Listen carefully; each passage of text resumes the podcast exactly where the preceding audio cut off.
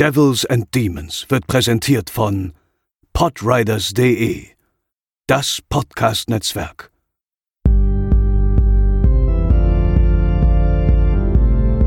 They're coming to get you, Barbara. They're coming for you. Diese Episode wird präsentiert von Deadline, das Filmmagazin. Die Fachzeitschrift für Horror, Thriller und Suspense. Jetzt am Kiosk oder online unter deadline-magazin.de.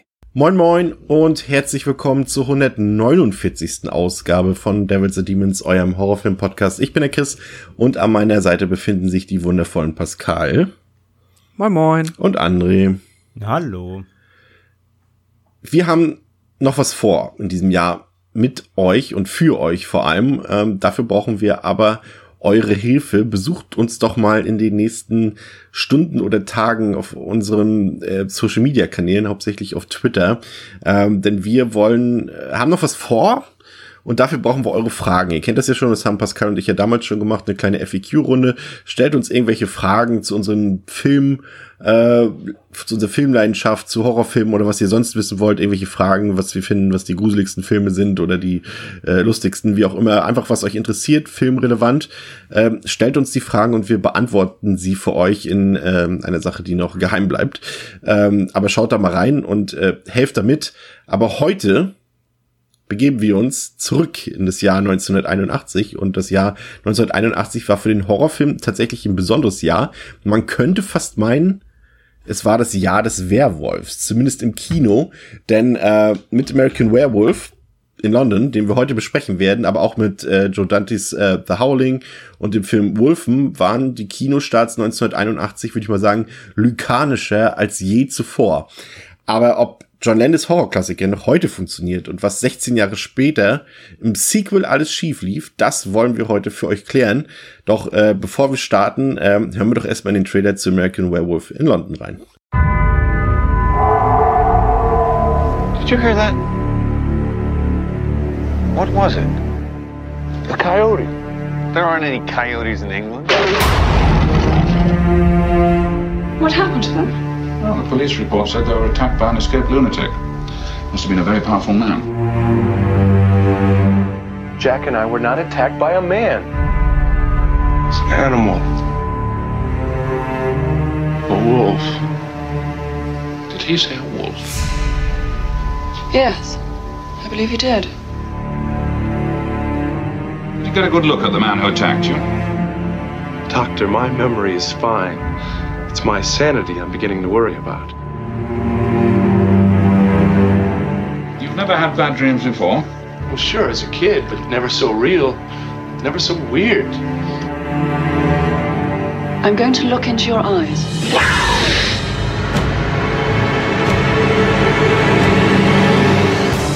My friend Jack was just here. Ah! Your dead friend, Jack. Hi, David! He told me that I will become a monster in 2 days. The supernatural, the power of darkness, it's all true. Please believe me. Believe what? That tomorrow night, beneath the full moon, I'll sprout hair and fangs and eat people? You'd be surprised what horrors a man is capable of. Are you all right now? I don't know. I'll let you know the next full moon. I'm a werewolf. You're gonna change. You'll kill people. You'll become... I know. A monster. David, don't lose control! Control? What control? David, I can help you. No, I'm not safe to be with. You gotta stay away from me.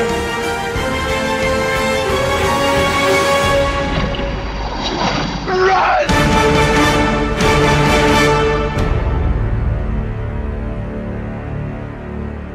And everybody dies in it. So, meine Herren. Werwölfe sind ja so ein bisschen deckungsgleich, würde ich sagen, mit Vampiren, gerade auch in der Popkultur und im Filmbereich. Es gibt Totalausfälle, es gab Zeiten, da war, ich Ich will jetzt nicht wieder die berühmte Filmsaga, die wir auch schon mal besprochen haben, ansprechen mit den Werwölfen und den Vampiren. Aber es gab Zeiten, da war es nicht ganz so cool, ein Vampir zu sein oder ein Werwolf. Aber es gab auch Zeiten, wie eben vermutlich das Jahr 1981, in dem Werwölfe ziemlich cool waren. Aber wie sieht's bei euch aus? Mögt ihr Werwölfe? Was spricht euch da an? Was spricht euch da weniger an, André?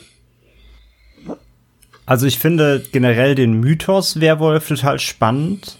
Habe ich auch gerade erst sehr viel mich belesen drüber, weil wir für meinen anderen Podcast Ende mit Schrecken hatten wir gerade eine Werwolf-Legenden-Folge, deswegen da war ich gerade sehr im Thema drin, das war gerade Zufall.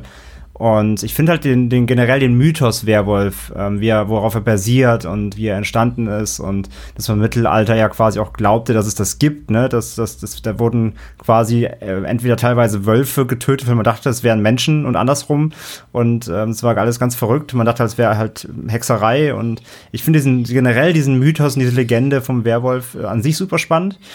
In der Popkultur habe ich immer wieder gemerkt, dass ich mit dem Probleme habe. Also jetzt mal den Film heute ausgeklammert, über den reden wir gleich. Aber so, es gibt so einige Werwolf-Filme, da finde ich meistens die Darstellung einfach nicht so geil. Also hängt es jetzt am Design oder hängt es an der Idee der Werwölfe? Also stimmt bei der Underworld-Reihe zum Beispiel, da finde ich sie irgendwie auch, weiß ich nicht, die sind so drüber irgendwie. Also die haben nichts von diesem mythologischen. Das ist alles sehr, das geht halt eher dann so wirklich eher schon Hardcore Fantasy rein. Das ist mir irgendwie geht mir das nicht so gut rein. Ich mag meist tatsächlich eher die speziellen Werwolf-Filme, die so ein bisschen Sachen anders machen. Ne? Also zum Beispiel, ich bin ja riesen Ginger Snaps-Fan, du ja auch, Chris, natürlich. Ja. Cathy Isabel Fanclub sowieso. Ist natürlich jetzt nicht ein herausragendes Meisterwerk der Filmkunst, der Film, aber ich fand, er hat den Werwolf-Mythos halt mal anders aufgegriffen und ihn halt mit dieser Pubertät verknüpft. Zum Beispiel, das mochte ich. Ich wollte sagen, wobei er natürlich als Coming-of-Age-Film besser ist als Horrorfilm, finde ich fast. Als Werwolf-Film, das stimmt, genau. Ja. Aber ich mochte aber die Idee, wie der Werwolf-Mythos da eingebettet wurde. Also ich mag einfach, wenn die sich ein bisschen einfach mal einen anderen Kniff dafür finden. Das mag ich halt gerne. Ich mochte zum Beispiel auch super gerne diesen WER, einfach WER geschrieben, weil der auch so was eher auf diese mythologische Schiene gegangen ist. Und der war sehr mysteriös und hatte so ein bisschen, hatte eher was Folkloristisches, so. Das mag ich total gerne auch. Und mir fehlen allerdings auch noch ein paar Klassiker so. Also ich kenne auch zum Beispiel The Howling eben nicht. Den habe ich bis jetzt immer noch nicht gesehen. Ich weiß gar nicht, warum. Ich habe den auch nicht zu Hause. Ich muss mir echt mal besorgen. Und ein paar andere. Kann ich auch ausleihen. Oder leist mit dem mal, genau. Ja. Aber zum Beispiel Werewolf von Tucker Mills kenne ich auch, ne? Die Stephen King-Verfilmung. Ja, der ist auch ganz gut eigentlich. Der ist auch ganz gut, genau. Also deswegen, ich mag Werwolf an sich, das Thema. Ich brauche es nur aufbereitet, damit es mich auch, also entsprechend aufbereitet, damit es mich interessiert. Und halt, wie gesagt, entweder mag ich es, wenn ein besonderer Kniff gefunden wird, oder ich mag es vor allem, wenn es eher wirklich diese klassische, diese Mythologie dahinter hat und die Legendenbildung und weniger so der Werwolf einfach nur so als plakatives Monster und Fantasy und Co. Das geht mir meistens nicht so gut rein. Wie sieht's bei dir aus, Pascal? Ja, ich habe ja auch schon mal des Öfteren früher immer mal erwähnt, dass ich prinzipiell immer den Film Monstern immer noch recht aufgeschlossen gegenüberstehe. Also auch gerade Vampire auch ehrlicherweise eigentlich immer ein bisschen cooler als Werwölfe, wenn es jetzt rein um das Monster geht, zumindest aus meiner Sicht. Mir geht's ein bisschen wie André, nur dass mir wahrscheinlich halt noch ein paar mehr auch Klassiker fehlen. Jetzt auch The Wolfman habe ich nicht gesehen. Howling habe ich auch nicht gesehen. So Teen Wolf kenne ich, ja. Dann, okay, ich weiß auch gar nicht mehr, habe ich hier in den, in den Quarantänetagebüchern hieß der Howl, der im Zug riss. Ja. Ja, ne? Howl, ja. Ja. Der war zum Beispiel auch ganz sympathisch. Der war jetzt auch nicht so verkehrt. Underworld natürlich halt irgendwo auch ein Werwolf-Thema. Hatte Van Helsing nicht auch einen Werwolf? Hm? Ja, gibt's auch. Van Helsing, ne? Hat er quasi gegen alle möglichen verschiedenen Kreaturen gekämpft. Ja. Genau. Prinzipiell, ich mag Werwölfe, ich find's halt auch, aber wie halt auch bei allen Monsterfilmen ist halt das Monster in der Regel nie genug. Also selbst wenn das Monster irgendwie bedrohlich ist, wenn das passt, wenn du halt da den Antagonisten wahrscheinlich in der Regel, hier jetzt teilweise auch mal nicht, aber sonst in der Regel schon durch den Werwolf irgendwo hast, muss da halt irgendwie entweder ein Kniff, wie André gesagt hat, oder der Film muss dann noch auf anderen Ebenen seinen Weg finden, ein guter Horrorfilm oder vielleicht auch wie hier eine gute Horrorkomödie zu sein. Das ist halt kein Selbstgänger. So. das sehe ich recht ähnlich. Da muss schon irgendwie noch immer irgendwas passieren. Aber auch wie bei Vampirfilmen, da gibt's auch so viele Grottige, die halt einfach ja, sich so ein bisschen auf dem auf der Existenz eines Vampirs ausruhen und dann drumherum gar nichts schaffen. Und ja. Bei dir, Chris? Ja, da kann ich mich eigentlich bei euch anschließen. Also mir fehlt auch noch relativ viel, vor allem auf Wolfen, den habe ich jetzt schon eine Weile im Regal stehen, bin aber noch nicht dazu gekommen, den zu gucken. Da bin ich interessiert, weil ich weiß, dass wir den früher auf einer selbst aufgenommenen Videokassette zu Hause hatten, aber da habe ich mich nicht getraut, den zu gucken. Und der Filmtitel hat mich immer schon so angesprochen. Aber ansonsten ist es bei mir eben wie mit den Vampiren. So ein paar Sachen finde ich richtig cool, so wie den Film, den wir heute besprechen. Aber manche Sachen eben auch dann wieder nicht. Also ist immer so ein Hit or Miss, würde ich mal grob behaupten. Was aber kein Hit or Miss ist definitiv ja, der Film, den wir heute besprechen, American Werewolf in London. Der hat nämlich auf Letterboxd eine Durchschnittswerte von 3,8 von 5, auf der IMDb 7,5 von 10. Ihr könnt euch, also das freigegeben ab 16 Jahren, habt da tatsächlich die freie Auswahl, wie ihr euch den Film angucken wollt und von welchem Label und aus welchem Land. Also empfehlenswert, André, können wir, glaube ich, problemlos empfehlen, sind die aktuellen Version, der Blu-ray-Transfer, den Arrow im Angebot hat. Da gab es auch eine ganz nette Box mit einem dicken Büchlein bei und schönem Cover-Artwork und so weiter. Und natürlich ganz aktuell eben der Release von Turbine, die den Film eben auch in einer schönen Box rausgebracht haben, mit einem 4K-Transfer als UHD. Und wir haben den ja auch schon geguckt jetzt auf UHD und ich glaube, da stimmst du mir zu, richtig fein gemacht, ne? Also Bildqualität schön mit Filmkorn, aber mit dezenten Filmkorn und gerade die Landschaftsbilder und sehen toll aus und aber auch generell die Szene in London knackenscharf, aber trotzdem sehr filmisch, ne? Also war ich sehr begeistert vom Bild. Du, glaube ich, auch, oder? Ja, gehe ich mit komplett. Ist ein wirklich super schöner Transfer. Nichts verfremdet. Es sieht nicht aus wie so in Wachs gegossen. Es wurde nichts einfach nur gefiltert, sondern es ist ein wirklich guter Transfer. Man muss auch sagen, selbst halt die ja, vielen praktischen Effekte, auf die wir ja noch zu sprechen kommen, dann selbst die gehen immer noch total klar, was einerseits für die Effekte spricht, aber andererseits eben auch dafür, dass ja, das Bild einfach, es wurde sehr originalgetreu belassen, aber es ist wirklich, wenn man sich das mal wahrscheinlich im Original anguckt, das sind Welten. Sieht halt jetzt wirklich aus wie ein Film von heute im Grunde, was das Bild angeht. Aber trotzdem der Charme wurde beibehalten. Es wurde, wie gesagt, nicht einfach tot gefiltert, das Bild, was viele immer, wo es viele Filme gibt, die das gerne machen und die danach einfach aussehen, als ob man sie eben, wie gesagt, einfach gebügelt hätte. Ja, und wer jetzt nicht so viel Wert auf höchste technische Belange legt, der kann sich auch noch ganz normal die MRA von Universal holen. Die gibt's, glaube ich, für weniger als 10 Euro auch ganz normal. Aber die hat eben noch nicht den neuen Bildtransfer, aber trotzdem kann man den Film da problemlos gucken. Ich habe den früher auch so geguckt, also von daher. Ja, der Film kam, wie gesagt, im Jahr 1981 raus, das Jahr des Werwolfs. Und von den drei Filmen, die dort rauskamen, eben The Howling, Wolfen und American Werewolf, startete unser Film tatsächlich auch als letzter ins Kinojahr, wurde aber dann tatsächlich von den dreien überraschenderweise, sagt man im Nachhinein jetzt wahrscheinlich nicht, aber damals schon, war ja da auch der erfolgreichste und war auch der 11. erfolgreichste Film in den USA im Jahr 1981, hat 30 Millionen eingespielt bei 10 Millionen Kosten. Aber so verwunderlich ist es eigentlich nicht, wenn wir uns mal anschauen, wer da Regie geführt hat, nämlich der wunderbare John Landis, vermutlich einer der interessantesten Regisseure, die es so in den 80ern gab. Der hat Filme gedreht wie Blues Brothers, kennt jeder, Der Prinz aus Zamunda, auch ein absoluter Liebling von mir, das weltberühmte Thriller-Musikvideo von Michael Jackson natürlich, Into the Night, auch ein kleiner Geheimtipp, und natürlich, ich habe ihn bis heute nicht gesehen, ich weiß nicht, ob einer von euch den gesehen hat, den gibt's ja auch im Mediabook, Schlock, das Bananenmonster.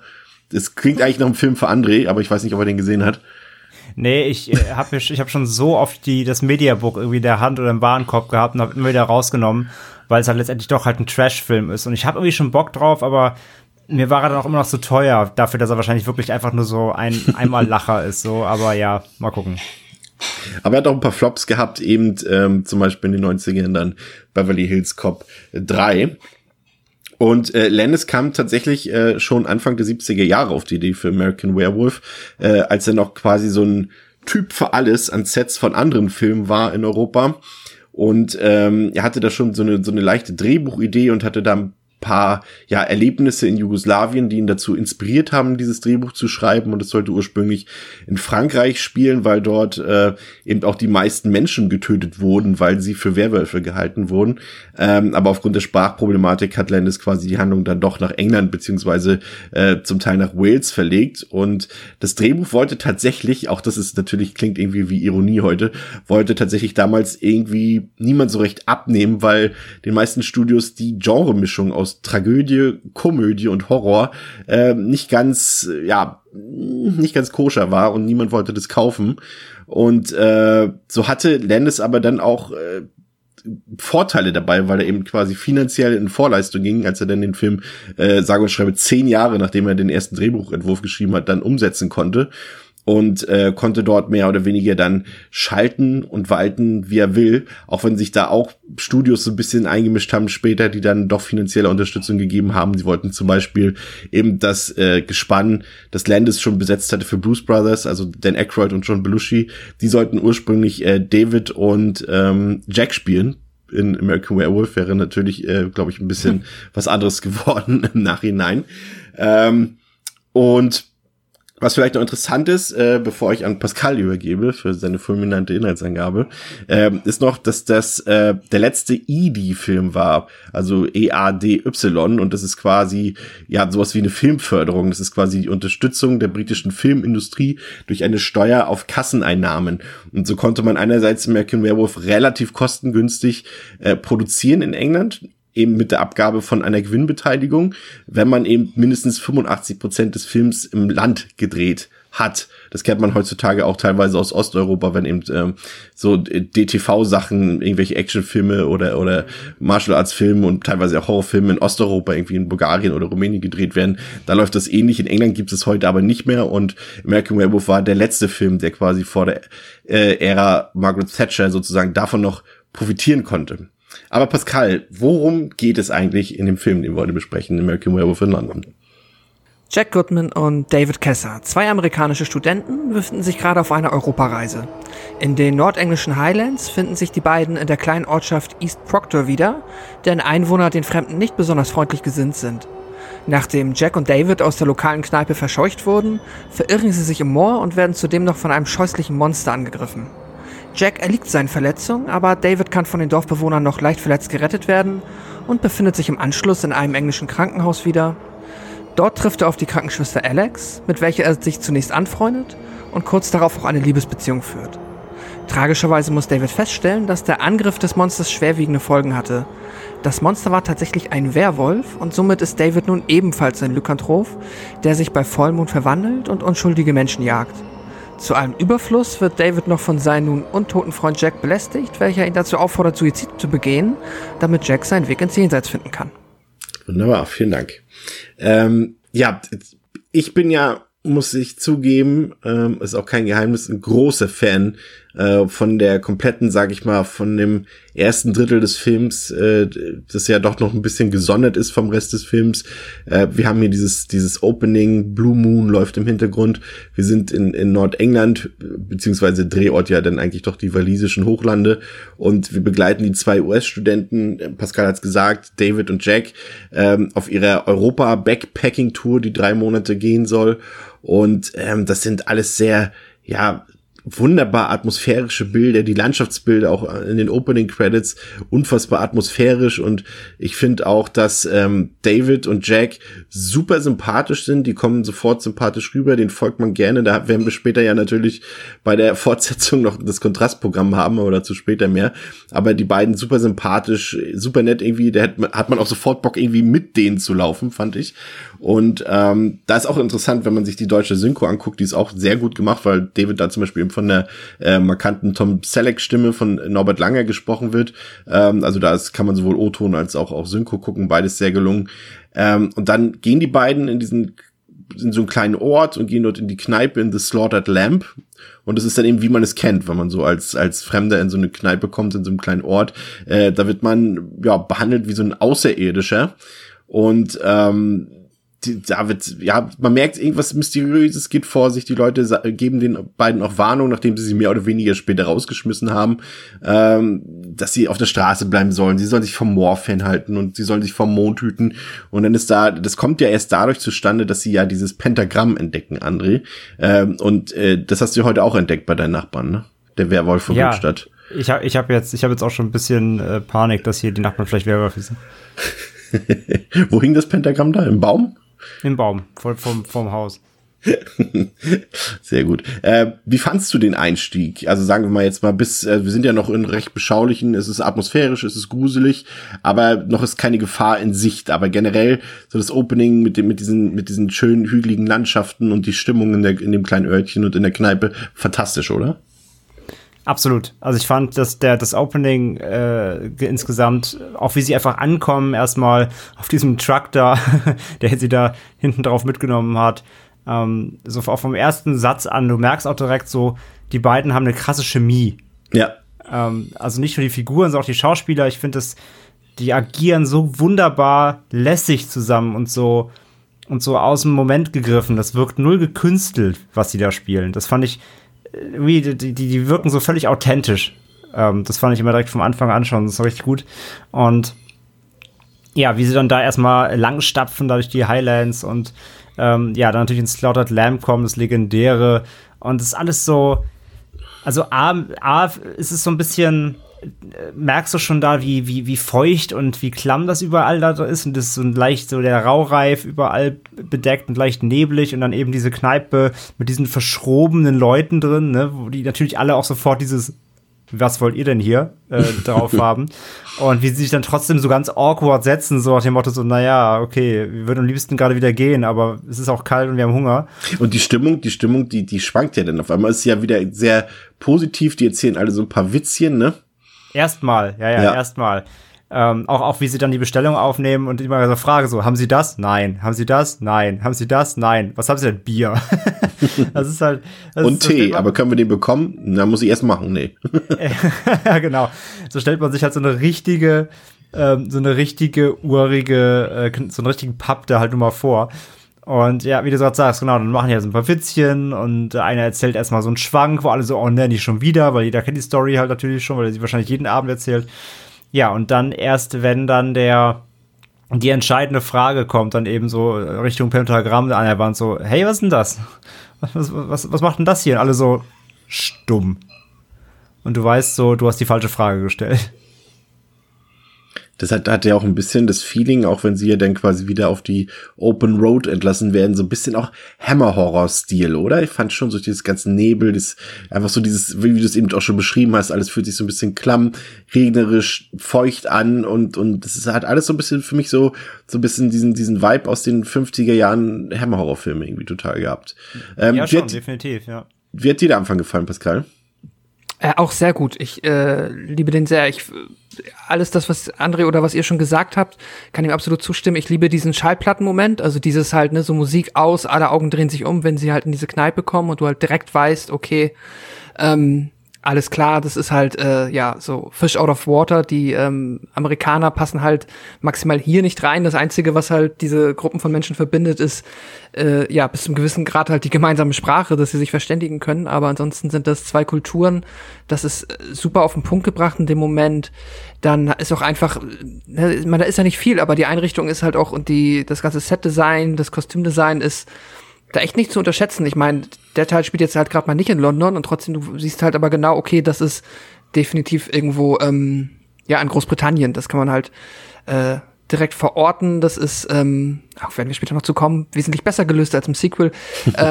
Das ist einfach cool. Der Anfang macht richtig Spaß, die Bilder sind toll. Ist natürlich auch bei mir, ich mag halt auch dieses neblig-klamme, diese Atmosphäre, die dadurch entsteht, sowieso sehr. Und ja, spätestens, wenn es dann wieder drauf geht auf die Straße und wenn es dann so Richtung erste, sozusagen Actionsequenz geht, ist halt dann auch nochmal die Atmosphäre einfach enorm durch Kameraführung, Musik, Soundtrack da, ja, passt alles sehr gut zusammen. Bis quasi das erste Geheul kommt, weil die beiden wandern eben weiter in die Dunkelheit und natürlich Richtung Moor und natürlich verlaufen sie sich dort, aber wir haben auch gleichzeitig auch immer wieder einen Schnitt auf die Einwohner des Örtchens, die ja schon scheinbar mehr wissen, als sie preisgegeben haben, und dort diskutiert man, soll man denen helfen, soll man denen nicht helfen, draußen beginnt zu regnen und ich finde, die Stimmung wird dann in diesen Momenten auch immer gruseliger und schauriger und ich würde ja doch fast sagen, dass es für mich eine der besten und stimmungsvollsten Horrorkonstellation überhaupt ist, also für mich persönlich. Und ich mag es auch, dass sie trotzdem immer ihre Dialoge, die auch ganz nett geschrieben sind, die haben ja auch so eine frühe Metaebene, wenn sie sich auch unterhalten über den Hund von Baskerville und so eine Sachen. Und dann kommt dieses Wolfsgeheule in der Ferne, was die beiden hören. Und dann letztendlich auch der Angriff. Jack wird von einem riesigen Tier angegriffen. Wir wissen, wie der Film heißt, American Werewolf. Deswegen wissen wir, dass es ein Werwolf vermutlich ist, der ihn dort angreift und quasi komplett zerfleddert. Auch hier gibt's schon die ersten richtig guten praktischen Effekte zu sehen. Und bevor es David erwischt, kommen die Dorfbewohner noch rechtzeitig und retten ihn. Aber ich muss ganz ehrlich sagen, der erste Teil, über den wir eben gesprochen haben, ist übrigens aber auch gemischt mit diesem doch sehr, sehr tollen Horrormomenten, die dann folgen. Muss ich ganz ehrlich sagen, für mich gehören die echt zu den, sag ich mal, die kompletten ersten 20 Minuten zu den besten Horrorfilm-Minuten der Filmgeschichte, muss ich ganz ehrlich sagen. Also ich bin auch jetzt, damals war ich schon begeistert, aber jetzt war ich noch viel mehr begeistert. Ich liebe diese ersten 20 Minuten. Ihr wahrscheinlich auch, ne? Pascal. Ja, absolut. Definitiv, da trifft alles zusammen. Es ist halt, du siehst gar nicht so viel vom Monster, beziehungsweise du siehst es dann, wenn es halt eigentlich schon zu spät ist. Aber auch gerade das ist einfach sehr gut gelöst, dadurch, dass du halt eher immer den Blick auf die Figuren drauf hast. Du guckst jetzt weniger dahin, wo sie hingucken, sondern du siehst, wie sie quasi an dir vorbeigucken und halt Angst haben. Und dadurch hast du automatisch auch Angst. Das ist sehr effektiv. Und dann muss ich auch gleich sagen, der Film hat natürlich, ich finde auch die Chemie zwischen den beiden ist grandios. Und das ist auch wichtig, weil direkt dadurch jetzt halt nämlich dann auch die Traurigkeit dadurch halt nochmal viel härter reinkickt, weil man halt mitbekommen hat, die beiden sind gut befreundet, die mögen sich, die haben eigentlich eine coole Zeit. Und ich muss sagen, wenn er dann halt wegläuft im ersten Moment, einfach so aus Reflex, weil du läufst halt weg, klar. Das ist halt so, ich finde das ist wirklich gemeiner Moment. Es ist ziemlich traurig zu wissen, dass er jetzt quasi seinen Freund da zurücklässt und auch selber, wenn man dann so empathisch ist und überlegt, wie dieses Gefühl sein muss, jetzt quasi seinen Freund da dem Tod zu überlassen, während er ihn ja noch schreien hört. Naja, und dann dreht er am Ende dann doch nochmal um. Zu spät offensichtlich. Eigentlich hätte er dann weiter weglaufen sollen, aber ja, ist auch einfach stark, dass das schafft, innerhalb von 20 Minuten einem die Figuren so nahe zu bringen. Zumindest war es bei mir so, dass man direkt richtig mitleidet, wenn uns dann halt auch zumindest vorläufig die erste Figur schon abhanden kommt. André, wie schafft American Werewolf oder wie schafft Landis das mit seiner Crew, dass das auch nach 40 Jahren immer noch so stimmungsvoll und so gruselig wirkt und ja auch der Überfall des Werwolfs immer noch so brutal und überraschend wirkt?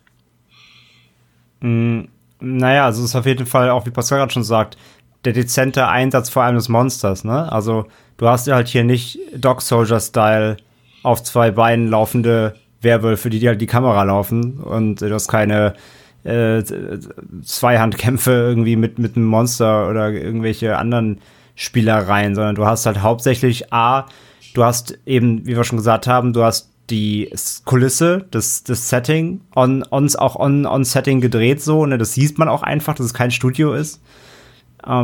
Du hast eben die Soundkulisse, du hast dieses, du hast diese beiden Figuren da irgendwo in der Pampa, die wissen nicht, wo sie sind, sie wissen nicht, wo sie hin sollen.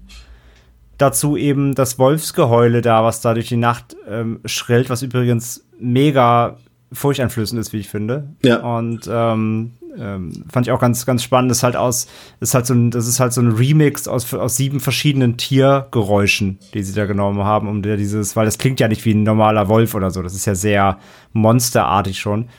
Und da haben sie irgendwie ganz viel reingemischt, so mit Löwe, dies, das, jenes, ich weiß gar nicht alles, was drin ist, aber ja, es hat so ein Scream-Remix aus verschiedenen Tieren. Und das schallt halt die ganze Zeit aus allen Richtungen, die wissen nicht, woher es kommt.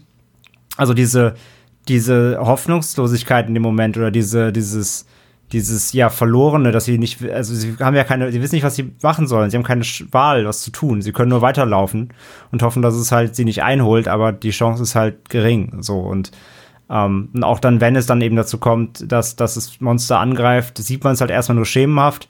Dann eben, ja, der Moment, den ich auch beschrieben habe, wo er erstmal wegläuft, das ist halt schon krass, aber ich meine, keiner von uns weiß, wie er im Ernstfall handeln würde, ja, im Endeffekt denkt jeder erstmal an sein eigenes Leben und wir dann auch denkt so, ach nee, fuck, das kann ich nicht machen, ich muss nochmal umdrehen, ja, und wird dann eben selber angefallen. Das ist halt, die Abfolge ist halt auch sehr, sehr smart, aber vor allem ist es eben wenig zeigen oder nur effektive Shots zeigen, plus Geräuschkulisse, finde ich, machen das einfach extrem aus, dass es so wirkungsvoll ist. Dann passiert tatsächlich ein etwas überraschender Schnitt, denn wir sind plötzlich im Helden und wir sehen, wie David in einem Krankenhaus in London aufwacht und er wird dort betreut von der Krankenschwester, von Alex Price, die ihm auch erzählt, dass eben sein bester Freund Jack Toad ist und Toad ist, oh Gott, jetzt kam aber der Mecklenburger Dialekt aber sehr schlimm durch. Und David berichtet dann, dass er von einem Werwolf angefallen wurde, oder zumindest sind das seine bruchstückhaften Erinnerungen, aber es herrschen Zweifel seitens der Behörden, aber wir merken auch schnell, dass diese Zweifel vielleicht auch ein bisschen gespielt sind und dass hier vielleicht Lügen aufgetischt werden mit falschen Beweisen und Zeugen. Und ja, David vertraut mehr oder weniger eigentlich nur der Krankenschwester, eben diese Alex. Die beiden freunden sich auch so ein bisschen an, aber David hat immer wieder Albträume und Visionen. Da gibt's zum Beispiel eine wirklich hervorragende Sequenz mit SS-Werwölfen quasi, also mit Werwölfen, die SS-Nazi-Kleidung tragen. Sehr skurril, sehr weird auch, aber funktioniert auch irgendwie, obwohl diese ganze Situation, die dort gezeigt wird, sehr komisch einfach ist, sehr skurril, funktioniert sie heute immer noch sehr gut. Und dann taucht eben Jack, also der beste Freund von David, wieder auf als Untoter und auch großartige Make-up-Effekte, also diese Wunden bei David, bei Jack, sehen auch so großartig getrickst aus, sieht richtig gut aus. Und dann entspinnt sich auch noch relativ viel am Anfang so eine Art, ja, doch schon Liebesbeziehung zwischen David und der Krankenschwester Alex. Und die beiden gehen quasi nach Davids Krankenhausentlassung auch mit zu ihr nach Hause sozusagen. Also er wohnt dort erstmal, kommt dort erstmal unter. Und ich fand auch, dass diese Romanze durchaus natürlich ein bisschen schnell kommt, aber das gibt's ja echt auch, also von daher, und ich fand das durchaus auch romantisch und gefühlvoll rübergebracht. Also auch hier muss ich sagen, auch so die Albträume, die Visionen, aber auch wieder so ein bisschen gespielt wird, was ist jetzt hier wirklich passiert, was wird hier vorgegeben, und die Liebesbeziehung, das macht auch hier noch sehr viel Spaß, finde ich, Pascal. Ja, also es ist schon, ich finde, ein bisschen Fallhöhe ist da, dadurch, dass wir haben es jetzt ja auch, glaube ich, alle bestätigt, dass uns auch der erste Teil so enorm gut gefallen hat. Bei mir ist es schon so, dass ich dann sage, ja, okay, da kann das Krankenhaus natürlich jetzt so netto nicht mithalten. Nichtsdestotrotz ist es aber auch nicht so, obwohl es gar nicht so wenig Zeit ist, die im Krankenhaus tatsächlich vergeht. Also das darf man auch nicht unterschätzen. Na, fast eine halbe Stunde, dafür, ne? Ja, das ist gar nicht so lange, also es dauert relativ lange, bis sie dann im Apartment von Alex angekommen sind, aber trotzdem schafft der Film es hier noch, immer einem genug mitzugeben, ne? Du hast dann halt auf einer einen Seite die, sich anbahnende Liebesbeziehung, die braucht ja auch ein bisschen Zeit, so, du kannst ja auch nicht dann nach 5 Minuten sagen, so, und jetzt gehen wir mit der Krankenschwester mit nach Hause, das muss halt so sein, aber dann hast du halt wirklich diese SS-Sequenz, die ist ein bisschen, also ob die jetzt drin wäre oder nicht, ich sag mal, da hätte jetzt auch niemand nachgeschrien, wo war denn meine Sequenz mit den SS-Soldaten in diesem Film? Die habe ich jetzt irgendwie vermisst. So, die wirkt schon ein bisschen zufällig, aber ja, die hat ja trotzdem einen Grund, aber da gehe ich gleich drauf ein, wenn ich dran bin. Ja, okay, alles klar, dann da bin ich gespannt. Auf jeden Fall, ja, aber so oder so, gibt einem der Film ja dann genug mit, auch obwohl man jetzt halt hier theoretisch noch keine erneute Werwolf-Transformation oder keinen Werwolf sieht, ist ja effektetechnisch immer noch eine Menge los. Du hast es gesagt, Jack ist da, Jack sieht super aus, wie die Haut da am Hals zerfetzt runterhängt, ist einfach nur fies. Und dann noch auch die Traumsequenz im Wald, die ist auch stimmungsvoll, passt. Also ist immer noch, weiß trotzdem irgendwo noch zu begeistern, aber natürlich jetzt auch nicht mehr auf dem Niveau wie am Anfang. Ja, aber André, dann erzähl doch mal. Ja, erklär mich auf. Also die berühmte Werwolf-Szene, die berühmte SS-Werwolf-Szene, die hat tatsächlich einen Grund, wusste ich auch mal vorher, das habe ich nicht darauf geachtet vorher vor allem. Ist euch vielleicht aufgefallen, es wird in dem Film, gerade auch im Krankenhaus, wird mehrfach immer wieder betont, dass David im Film Jude ist. Das sagt dann erstmal der Arzt, als er reinkommt, ach, er ist ja Jude. Dann sagt die Krankenschwester auch später, nicht Alex, sondern die andere auch nochmal, ach, er ist ja Jude, ne? Und so, ne? Und das hat er halt wohl auch eine Bewandtnis, weil, also tatsächlich ist der Film, das hatte ich dann auch mal nachgelesen, das war mir ebenfalls nicht bewusst, der Film ist in der jüdischen Community sehr beliebt. Weil er also ein bisschen als jüdische Horrorrevolution gilt. Weil David da eben so als jüdischer Hauptcharakter so prevailed, sag ich mal. Also da gibt's eine ganz lange Geschichte zu, müsst ihr euch mal wirklich einlesen, das jetzt hier aufzudröseln ist zu lang, da gibt's eine Doku zu, die dauert alleine eine halbe Stunde. Das ist sehr, sehr spannend, aber der träumt auf jeden Fall von diesen SS-Werwölfen, weil er quasi in diesem Werwolf-Fiebertraum, dem er ist, das ist ja so quasi alles noch Pre-Verwandlung, es symbolisiert quasi eben die Urängste, sag ich mal, die verbindet natürlich auch zum Holocaust, weil er eben selbst Jude ist und das auch in dem Film davor ihm oft da so quasi so flapsig an den Kopf geworfen wird, als ob es irgendeine Bedeutung hätte. Er ist halt ein Patient, so, er ist ein Mensch, ist völlig egal, was er ist, aber es wird immer wieder vorher betont und daher hat man sich entschieden, diesen Fieberalbtraum so umzusetzen in Bezug auf seine jüdische Herkunft, dass es hier in Verbindung mit den SS-Werwölfen sind, in Verbindung zu dem des Schrecken des Holocausts, um diesen Fiebertraum da darzustellen. Okay, ja, das wusste ich tatsächlich nicht. Ja, deswegen, also wer dazu noch mehr manchmal einlesen will, da gibt es Artikel im Netz, müsst ihr euch mal ein bisschen einlesen, das ist halt super spannend, das ist hier aufzudröseln, wird den Rahmen sprengen, aber ja, wusste ich auch vorher nicht, ich hatte auch vorher, es wäre wirklich ein random Idee einfach, es wäre einfach, sie haben sich das möglichst Böseste ausgedacht, was sie können irgendwie, aber nee, hat tatsächlich einen kleinen Hintergedanken.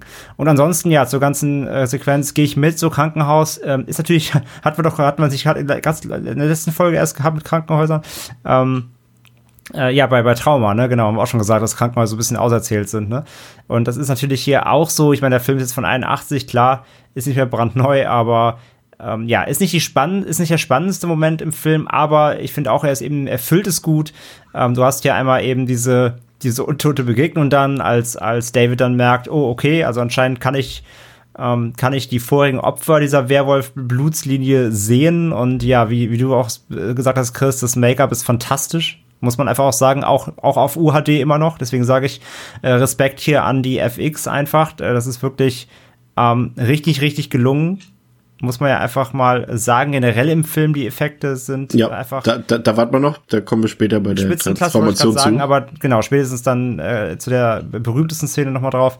Und von daher, das macht Spaß. Und er lässt sich halt hier noch so Kleinigkeiten einfallen, die es am Leben halten. Und hier kommt auch mal wieder raus, finde ich, was wir am Anfang gesagt haben, dass David auch einfach so ein sympathischer Charakter ist.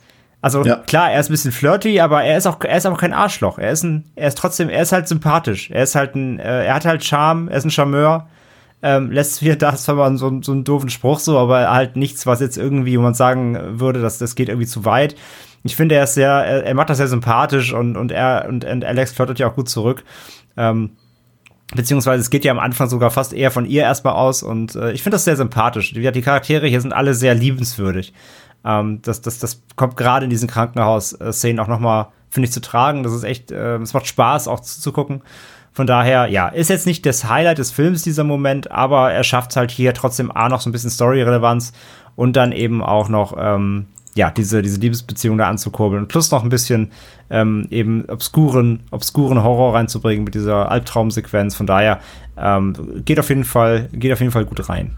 Ich fand auch, dass die Darstellerin, die Jenny Agutter, die Krankenschwester spielt, die fügt sich auch sehr harmonisch in das Gesamtbild des Films ein, fand ich auch sehr, sehr sympathische Rolle. Da wäre natürlich noch ein bisschen mehr Tiefgang möglich gewesen, aber das ist nun mal nicht das Thema des Films in dem Sinne, aber ich finde schon, dass auch dass sie eigentlich ganz gut als Ersatz für eben Jack, der jetzt nur unter den Toten bzw. Untoten Wald ein ganz guter Ersatz eigentlich ist. Also das hat für mich auch ganz gut funktioniert.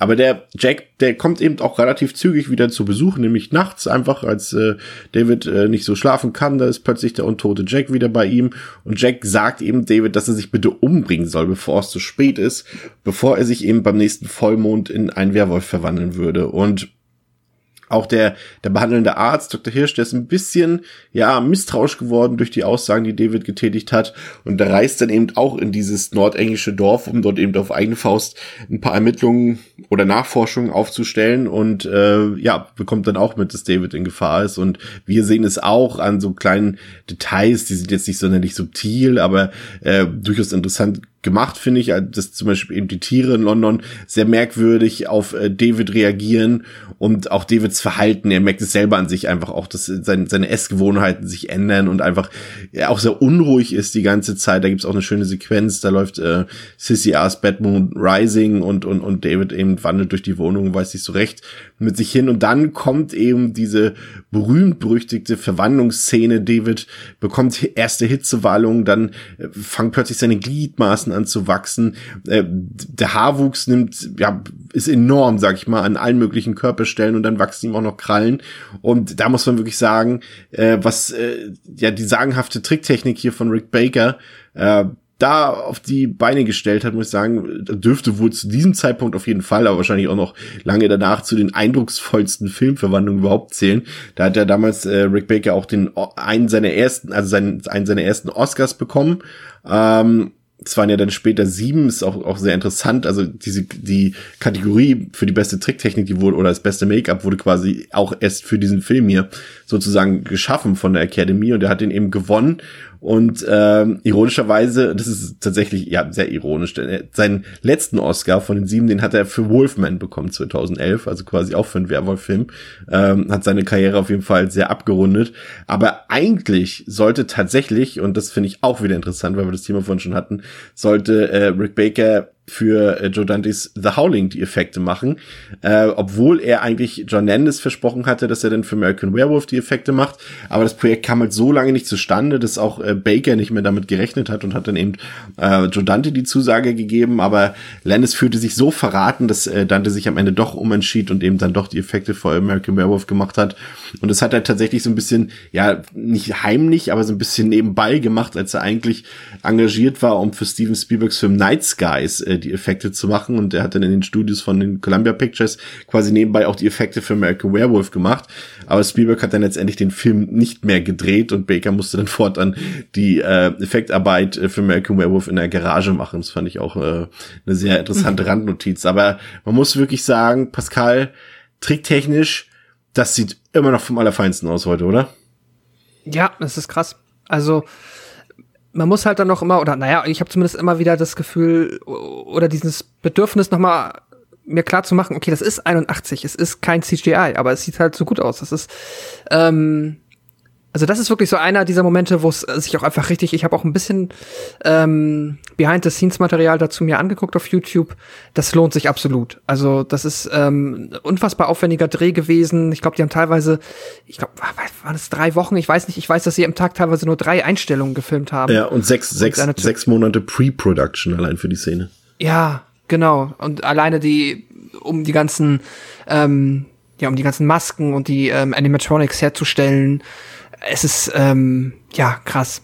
Wenn man auch nur so ein bisschen Interesse für Tricktechnik hat oder einfach nur Spaß daran hat, sich mal so das anzugucken und sich das so ein bisschen erklären zu lassen, da kann man sich auf jeden Fall in dem Behind-the-Scenes-Material, kann man sich auf jeden Fall einfach mal reinschmeißen und da ein bisschen Spaß mit haben. Das ist einfach eine krasse Szene, das sieht so gut aus. Also ich bin jedes Mal wieder beeindruckt, weil ich halt einfach mir nicht vorstellen kann, wie das 81 möglich ist. Aber es hat geklappt. Ja, die großen praktischen Momente der 80er Jahre, quasi Carpenter's The Thing, Cronenberg's The Fly und hier Landis' American Werewolf in London, oder? Aber bei The Fly ist es irgendwie immer so, sorry, wenn ich dich unterbreche. Ja, alles gut. Bei The Fly ist es so, okay, das verstehe ich irgendwie. Du baust es halt und dann hast du da so ein Schläuche und da kommt halt so Glibber raus.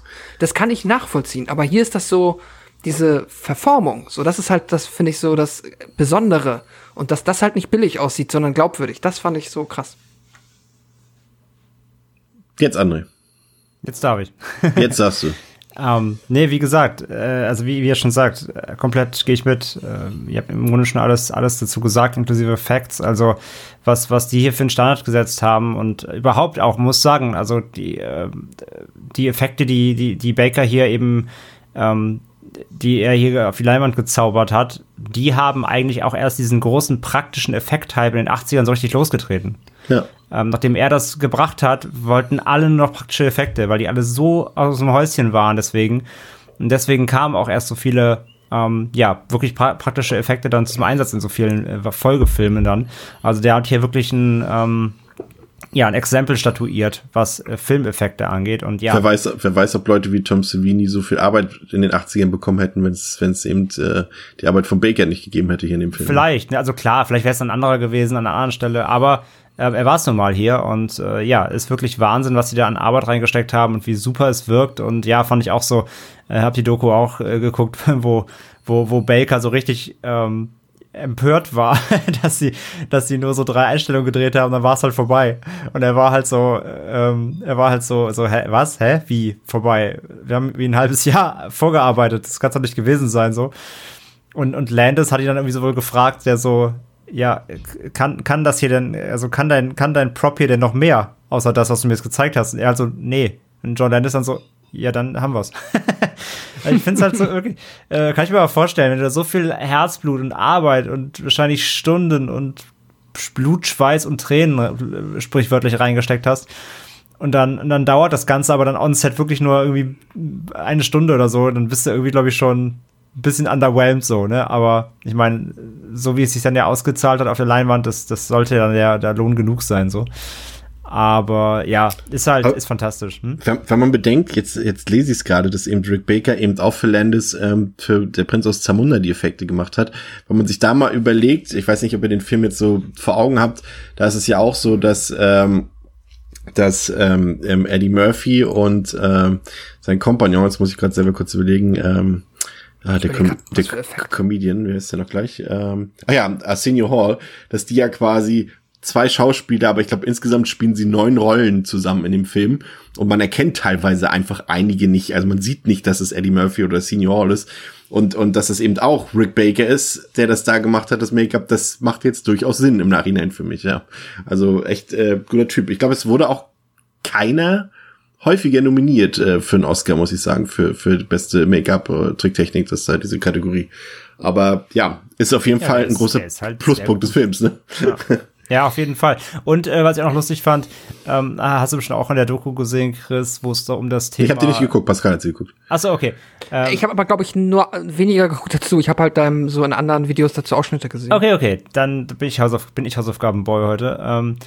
Wo es hier um den Song Bad Moon Rising geht.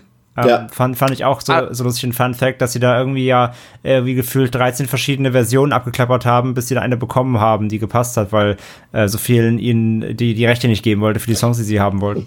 Ach, ist das eigentlich gar nicht, ist das nicht die Originalversion von CCR? Nein. Ah, okay. Nein. Ich glaube, für Blue Moon wollten sie ja auch eigentlich zuerst eine Elvis-Version haben. Genau, Blue Moon, genau das gleiche Spiel. Also die Originalinterpreten der Songs, die sie haben wollten, haben ihnen nie die Lizenz gegeben, aber es war zu teuer. Deswegen haben sie von überall immer nur Cover genommen. Ich fand's auch interessant, der restliche Score, der ist ja von Elmer Bernstein, der ja auch für Ghostbusters den Score gemacht hat. Mhm. Und der tatsächliche Score von Bernstein, also der nicht Soundtrack ist, sondern der reine Score, der geht nur 7 Minuten insgesamt. Also nur 7 Minuten Musik hat er aufgenommen sozusagen für den Film, um den zu begleiten. Aber es fällt überhaupt nicht auf, finde ich. Krass, ja. Nee, das stimmt. Ja. Also positiv fällt das nicht auf. Also man merkt nicht, ja, ich bin normalerweise, kann man auch nicht mal sagen an der Stelle, ich bin normalerweise auch immer so zwiegespalten, wenn ein Film wirklich auf Songs setzt, ja, weil die oft nicht passen. Und vor allem oft nicht den Zeitgeist kommen. Du hast ja gerade, wir werden es merken später im Sequel, wenn du halt Songs hast, die halt wirklich nicht zeitlos sind, dann wirkt es teilweise echt wie so eine Parodie auf eine Zeit, auf eine bestimmte, ne? Und hier hast du halt All-Time-Classics, sag ich mal, die kannst du überall spielen, bei jeder Veranstaltung, alle sagen, ach, geil, ja, stimmt, so. Und ja, das ist eine Sache, aber noch viel schlimmer ist, wenn Songs können catchy sein, wie sie wollen, wenn sie nicht zum Film passen, passen sie nicht zum Film. Ja. Aber hier hat man zum Glück, hier hatte Landis echt das Gespür dafür, auch welche Songs passen, und die passen halt auch wirklich wie die Faust aufs Auge und sind ja fast mit dem Film auch verwachsen in der Hinsicht. Von daher, ja, großartige Songauswahl hier und fügt sich auch super, super in die Szenerie halt ein. Gerade bei der Szene hier, dass sie da nicht drauf gesetzt haben. Weißt du, jeder Standard-Horrorregisseur hätte halt in dieser Verwandlungsszene irgendwie bedrohliche bedrohliche, typische Orchester-Horrormusik laufen lassen eben. Und er entscheidet sich dagegen und lässt halt diesen Song dahinter laufen, der halt, jetzt nicht wirklich was Bedrohliches hat, bis auf vielleicht die Thematik. Und lässt halt eben dazu quasi die einerseits bemerkenswerteste, aber auch gleichzeitig natürlich irgendwie schon erschreckendste Szene des Films ablaufen. Die Kombination aus beidem finde ich halt wieder super smart. Auf jeden Fall.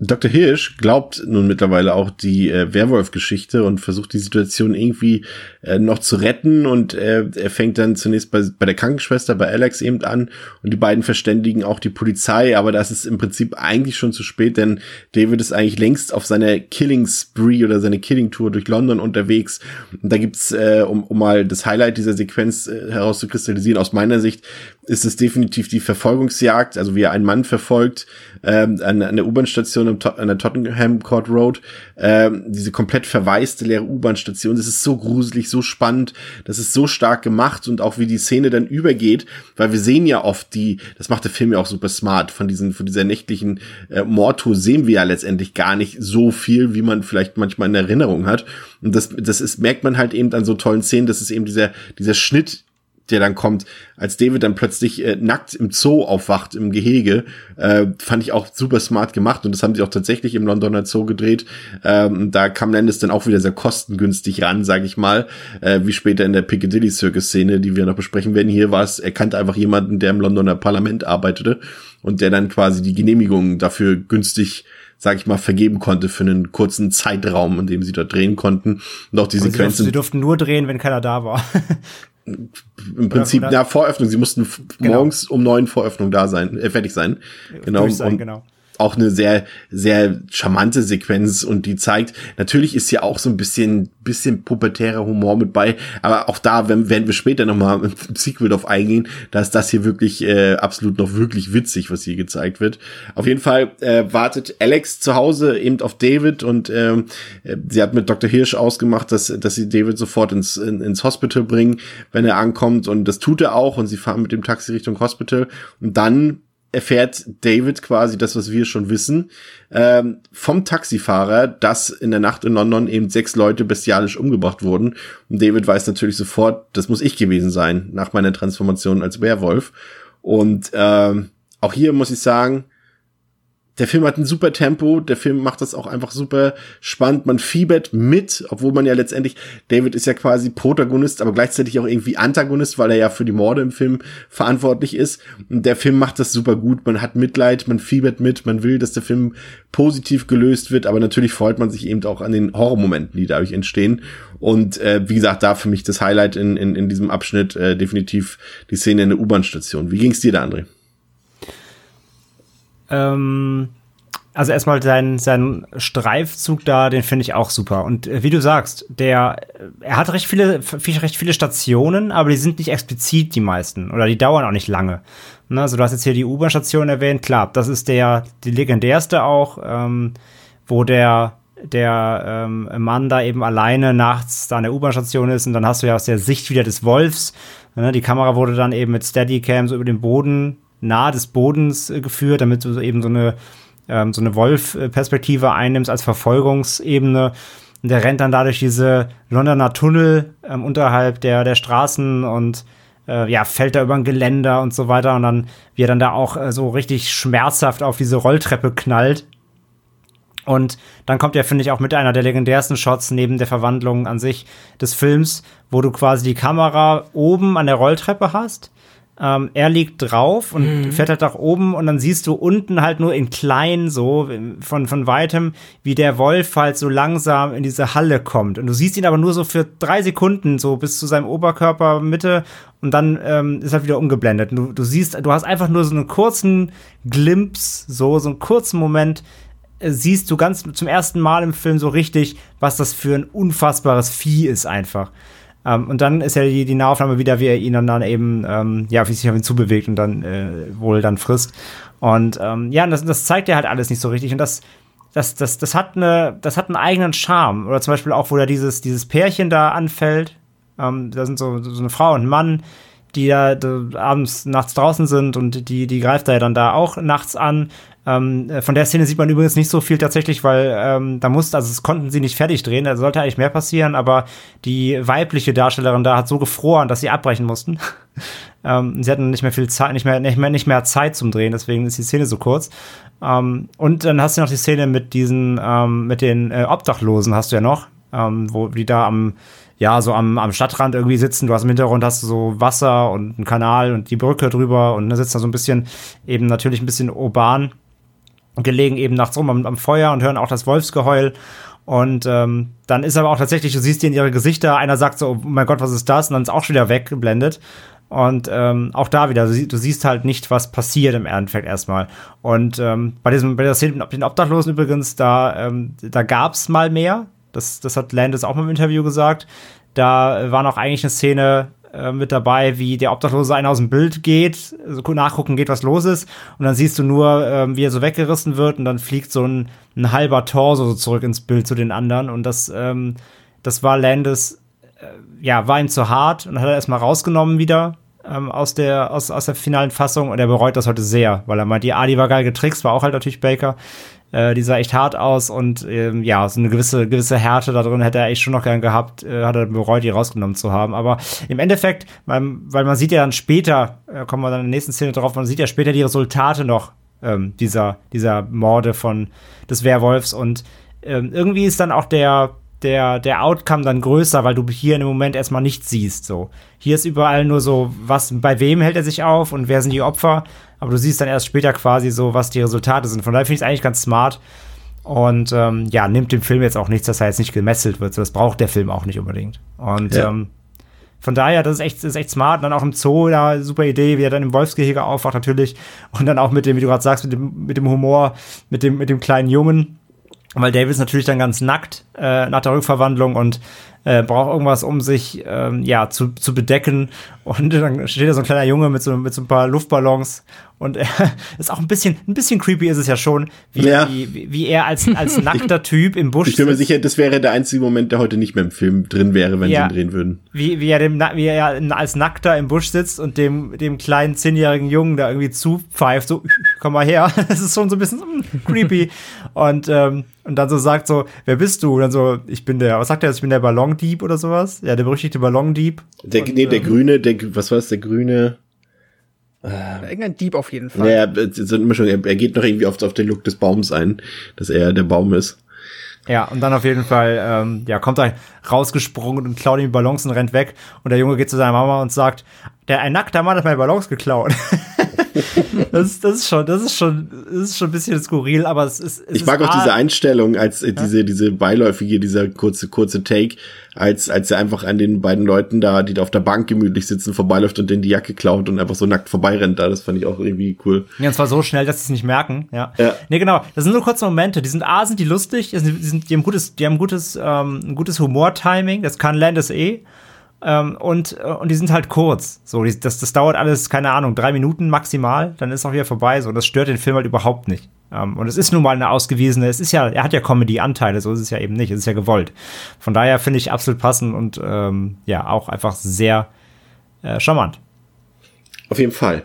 Dann, Pascal, kommt der große Showdown, der erstmal doch relativ klein beginnt, als David den untoten Jack wieder sieht, wie der vor allem Pornokino am Piccadilly Circus eben wartet auf David und im Kino wartet dann eben nicht nur Jack, sondern, wie André es eben schon angekündigt hat, die ganzen Opfer aus Davids Mordnacht und erstmal dieses Pornokino, das hat sich Landis damals auch anders vorgestellt, als er angefangen hat, das Drehbuch zu schreiben, was ja quasi im Endeffekt schon fast die Endfassung war, aber da war es eben doch ein Cartoon-Kino am Piccadilly Circus, aber die Zeiten haben sich geändert und im Laufe dieser 10 Jahre zwischen, ich habe das Drehbuch geschrieben und ich darf den Film jetzt drehen, wurde aus dem Cartoon-Kino eben am Piccadilly Circus ein Pornokino und da musste Landis dann halt mit umgehen und das Ganze umschreiben, aber ich glaube, das hat dem Film nicht geschadet und viel interessanter ist noch, finde ich, dass der Pornofilm, der dort läuft, in dem Schmuddelkino dort, den hat Landis tatsächlich wirklich gedreht für diesen Film. Und er ist auch eigentlich wesentlich länger als die paar Szenen, die dort zu sehen sind. Aber das hat er sich nicht nehmen lassen und den hat er wirklich auch gedreht. Und dann, Pascal, dann kommt es wieder zu dieser Verwandlung. Und dann richtet David als Werwolf quasi ein absolutes Chaos und Massaker mitten auf dem Piccadilly Circus an. Eine großartige Szene, wie ich finde. Und da haben sie ja auch wirklich tricktechnisch alles rausgeholt. Ich glaube, sie durften, was habe ich gelesen, sie durften 2 Nächte drehen, aber jeweils nur 3 mal 2 Minuten durfte der Verkehr gestoppt werden. Und das Ganze mit 200 Statisten Krass. Und 24 Stuntfahrern. Und ich finde, das ist eine großartige Actionsequenz vor allem. Aber letztendlich mündet die ja darin, dass David dann ja schon irgendwie sehr traurig eben vor Alex' Augen in dieser Gasse erschossen wird und dem Ganzen sozusagen ein Ende gesetzt wird. Wie fandst du den Showdown? Haben dir alle 3 Parts, sag ich mal, gefallen? Der ruhige Beginn mit den ganzen Todesopfern, das Chaos im Piccadilly Circus und dann eben das traurige Ende in der Gasse. Wie war das Showdown für dich, Pascal? Ja, doch. Ich glaube tatsächlich, ich kann mit allen 3 Parts, also ich kann jetzt an allen 3 Parts grundsätzlich nichts aussetzen. Ich mochte den dann ja noch schon mal sehr forcierten Humor im Pornokino eigentlich ganz gerne. Ist vielleicht auch ein bisschen zu lang, weiß ich nicht. Sind jetzt auch nicht die krassesten Schenkelklopfer, aber ich find's irgendwie charmant, ich find's sympathisch. Auch da sind die Special-Effekte wieder toll. Das funktioniert schon dann. Ja, die Actionsequenz, ich finde sie auch super. Das mit denen, also die Umstände, unter denen diese Szenen entstanden sind, die wusste ich tatsächlich nicht. Das ist natürlich nochmal beeindruckender, dass sie es aber noch so schwer hatten. Und noch als kleine Randbemerkung, ist eine der, also viele Jahre zuvor durfte kein Film mehr gedreht werden am Piccadilly Circus. Da gab es wohl irgendwann mal eine Filmproduktion, auch nur mit einem bekannten Schauspieler, und da haben die sich wohl an keine Regeln gehalten und dann war völliges Verkehrschaos und deswegen gab es da jahrelang Drehverbot tatsächlich und umso besser ist es für diesen Film dann mal wieder geklappt hat, ne? Ach krass, ja. Ja, witzig. Ja gut, aber klar, sowas gibt es, sowas muss man irgendwie berücksichtigen, ja. Ja, und dann hat natürlich das Finale. Es ist kein Happy End. David stirbt und ja, Alex ist todtraurig. Ich find's aber, ich mag das Ende. Ich find's, ich würde jetzt hier in dem Fall nicht unbedingt sagen, dass es konsequent ist. Ich finde jetzt auch ein Happy End hätte dem Film meiner Meinung nach jetzt nicht fürchterlich geschadet, weil für mich ist es halt, ich sehe den Film und ich empfinde den Film dann halt auch immer als Horrorkomödie und ich bin da jetzt auch selten, jetzt mal vom Anfang abgesehen, über alle Maßen irgendwie in so einem Horror-Feeling drin. Also ich kann da einfach den Film so ein bisschen als, ja, so teilweise dann doch schon so ein bisschen als campy, einfach leicht skurrile Spaßunterhaltung genießen mit coolen Werwolf-Szenen und auch 1, 2 wirklich gruseligen spooky Parts. Aber deswegen hätte das für mich jetzt halt weder in die eine noch in die andere Richtung irgendwie gezwungenermaßen entweder ein Happy End oder halt ein trauriges Ende haben müssen. Ich bin mit dem Ende okay. Ich find's auch traurig, immer wieder, wenn dann da der nackte Menschenkörper am Ende wieder liegt. Das ist schon schade, weil man ja doch sehr mit der Figur mitgegangen ist und wie wir gesagt haben, David wirklich auch eine sehr charismatische Filmfigur war. Ja. Wie hat dir das Ende gefallen, André? Ja. Also den Beginn da im Pornokino finde ich charmant. Fand auch den Fun Fact eben gut, dass er das wirklich selber gedreht hat, diesen Schmuddelfilm, fand ich sehr, sehr lustig. Und ja, dass die ganzen Opfer da sitzen, wie gesagt, der Effekt ist größer, weil man eben davor in der Mordnacht gar nicht so viel sieht, von daher umso ja dann nochmal vor Augen führender, was er da angerichtet hat und wie er die zugerichtet hat, vor allem die Opfer. Und es ist auch so lustig, was für Stimmungen die haben. Irgendwie das Pärchen ist eher so, yo, hi, und der Typ, den in der U-Bahn gekillt hat, ist super sauer und schreit ihn da an, so, bring dich endlich um und so. Und die Obdachlosen sind halt auch so, ja, stirb endlich. Und sein Kumpel halt, Jack, verteidigt ihn noch so, hey, ist mein Freund, auch wenn er ein Werwolf ist. Es hat auch natürlich wieder ein bisschen so einen gewissen Schlagabtausch-Humor. Das mag ich ganz gern. Und ja, dann verwandelt er sich natürlich und fällt da die ersten Leute an. Dann fand ich es so skurril. Dann machen die ja das Tor zu, die Polizei kommt. Dann stehen da so 3 Polizisten vorm Tor und halten es halt zu. Gleichzeitig strömen aber irgendwie alle Schaulustigen vors Tor und belagern das, wo ich mir denke, warum? Ne? Also, wenn da anscheinend gerade irgendwie Gefahr im Verzug ist, wieso rennen dann alle Leute da hin und spielen eine Traube? Ich meine, klar, Gaffer gibt's immer, aber so alle, finde ich mal ein bisschen skurril dann, dass da alle so hinrennen und die belagern. Aber dann auch so geil, wenn dann der eine Polizist so ruft, so, er ruft Verstärkung. Innerhalb von 3 Sekunden sind irgendwie 8 Autos da und 20 Polizisten. Obwohl er quasi einfach nur über die Straße gerufen hat, hallo, Hilfe. Das ist auch so ein bisschen vom Timing her so ein bisschen lustig. Aber ja, geschenkt, wie gesagt, das sind so Kleinigkeiten. Ich finde, die schaffen es gar nicht, den Film malig zu machen, weil er so viel Spaß macht. Und ja, dann der Rampage natürlich, Ist super, wie der Werwolf dann erstmal da aus der Tour rausspringt, den einen Polizisten auch köpft dann, wo der Kopf in die Motorhaube donnert und dann durch die Straßen da prescht. Und ja, ich finde auch diese Karambolage-Szene ist Wahnsinn, also wie oft das auch geprobt haben. Die hat das hier vorher alles dann auf Storyboards und auf Lageplänen genau eingezeichnet, wer wo wie fahren muss. Und John Landis hat sich ja sogar noch selber anfahren lassen in der Szene, ne? Weil er unbedingt einen Stunt selber machen wollte. Ja, da muss man dazu sagen tatsächlich, dass dass das auch so ein bisschen sein Ding war, wie er ins Filmbusiness reingekommen ist. Er war zum Beispiel damals bei Sergio Leones Zwei glorreiche Halunken aus Stuntman tatsächlich. Und so ist er auch ins Business reingekommen. Und ich glaube, daher auch so ein bisschen sein Cameo-Auftritt. Finde ich halt mega, mega sympathisch einfach. Und ja, absolut krasse Leistung, wie gesagt, gerade mit dem engen Timing, was die da hatten, wirklich nur quasi 2 Versuche, da musst du sitzen bei so einem aufwendigen Ding. Gut ab, so richtig gut. Macht Spaß. Und ja, das Ende, wie gesagt, schließe mich Pascal an. Ich finde auch, das ist immer jedes Mal sehr tragisch, weil du hast natürlich, das ist natürlich so gewollt, du hast auch so einen kurzen Moment Hoffnung, dass Werwolf David das noch so erkennt, ne, dass Alex da steht und sagt, hey, ich liebe dich. Und dann siehst du ja auch, wie dieses wütende Werwolf-Gesicht sich so kurz entspannt, aber dann direkt wieder in den Beast-Modus geht und ja, kurz bevor er sie anfallen kann, dann erschossen wird. Und ja, wie du gerade sagst, Pascal, wenn am Ende dann immer dann nochmal der tote Mensch dann David da liegt mit den Einschusslöchern. Das ist schon echt schade. Und da sieht man halt, wie gut der Film es schafft, dass dir die Charaktere und gerade David als Hauptcharakter nicht egal sind, ne? Sondern dass er dir wirklich ihn sympathisch macht und du leidest mit ihm mit und du hoffst, dass es irgendwie gut ausgeht, dass es eine Lösung gibt und die gibt's aber halt nicht. Und dann endet er auf die Note auch einfach ohne Präborium und ohne noch irgendwie groß Drama noch zu forcieren und noch irgendwie irgendeinen Quatsch hinten dran zu hängen. Der endet halt einfach abrupt dann da und dann ist es auserzählt und das mag ich sehr, sehr gern. Von daher, endet wie er begonnen hat, großartig. Ja, ich muss auch zugeben, also für mich hat der Film auch echt nochmal ein ganzes Stück zugelegt jetzt bei der Betrachtung jetzt für die Podcast-Episode. Also ich fand ihn natürlich auch schon vorher sehr gut, aber jetzt fand ich ihn wirklich spitze. Also man muss echt sagen, es ist ein echter Horror-Klassiker, den John Landis hier fabriziert hat. Die ersten 20 Minuten allein in den englischen Hochlanden dort sind ein atmosphärischer Höhepunkt der Horrorfilmgeschichte.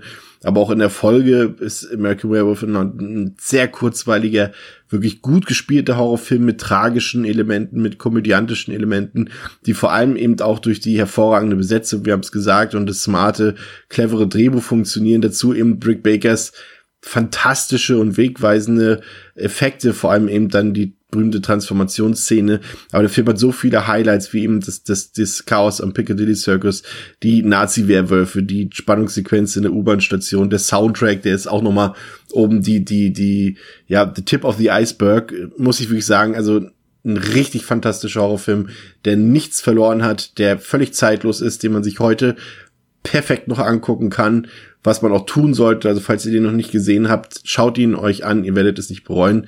Bei mir sind es tatsächlich 4,5 von 5 für American Werewolf in London. Wie sieht's bei dir aus, Pascal?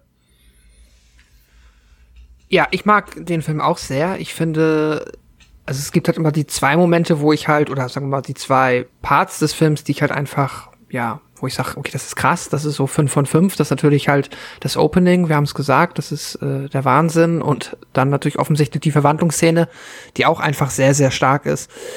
Der Rest des Films unterhält mich trotzdem eigentlich relativ ausnahmslos. Ich kann mit den Figuren mitgehen, ich finde, der ist auch clever geschrieben. Ich wollte auch nochmal diesen Drehbuchkniff loben, der mir tatsächlich dieses Mal aufgefallen ist, wie gut das tatsächlich für den Film ist, dass wir nochmal über den Doktor, der ja sonst, das hätte man auch anders schreiben können, aber über den Doktor haben wir nochmal die Möglichkeit, nochmal zurück in dieses Dorf zu gehen, dass man ja am Anfang halt auch irgendwie, wo man sich halt vielleicht auch einfach gewünscht hat, dass man das nochmal sieht oder sonst so ein bisschen nochmal in diese Landschaft auch zurückkommt. Das hat man dann nochmal kurz, das gefällt mir gut, das ist clever gelöst.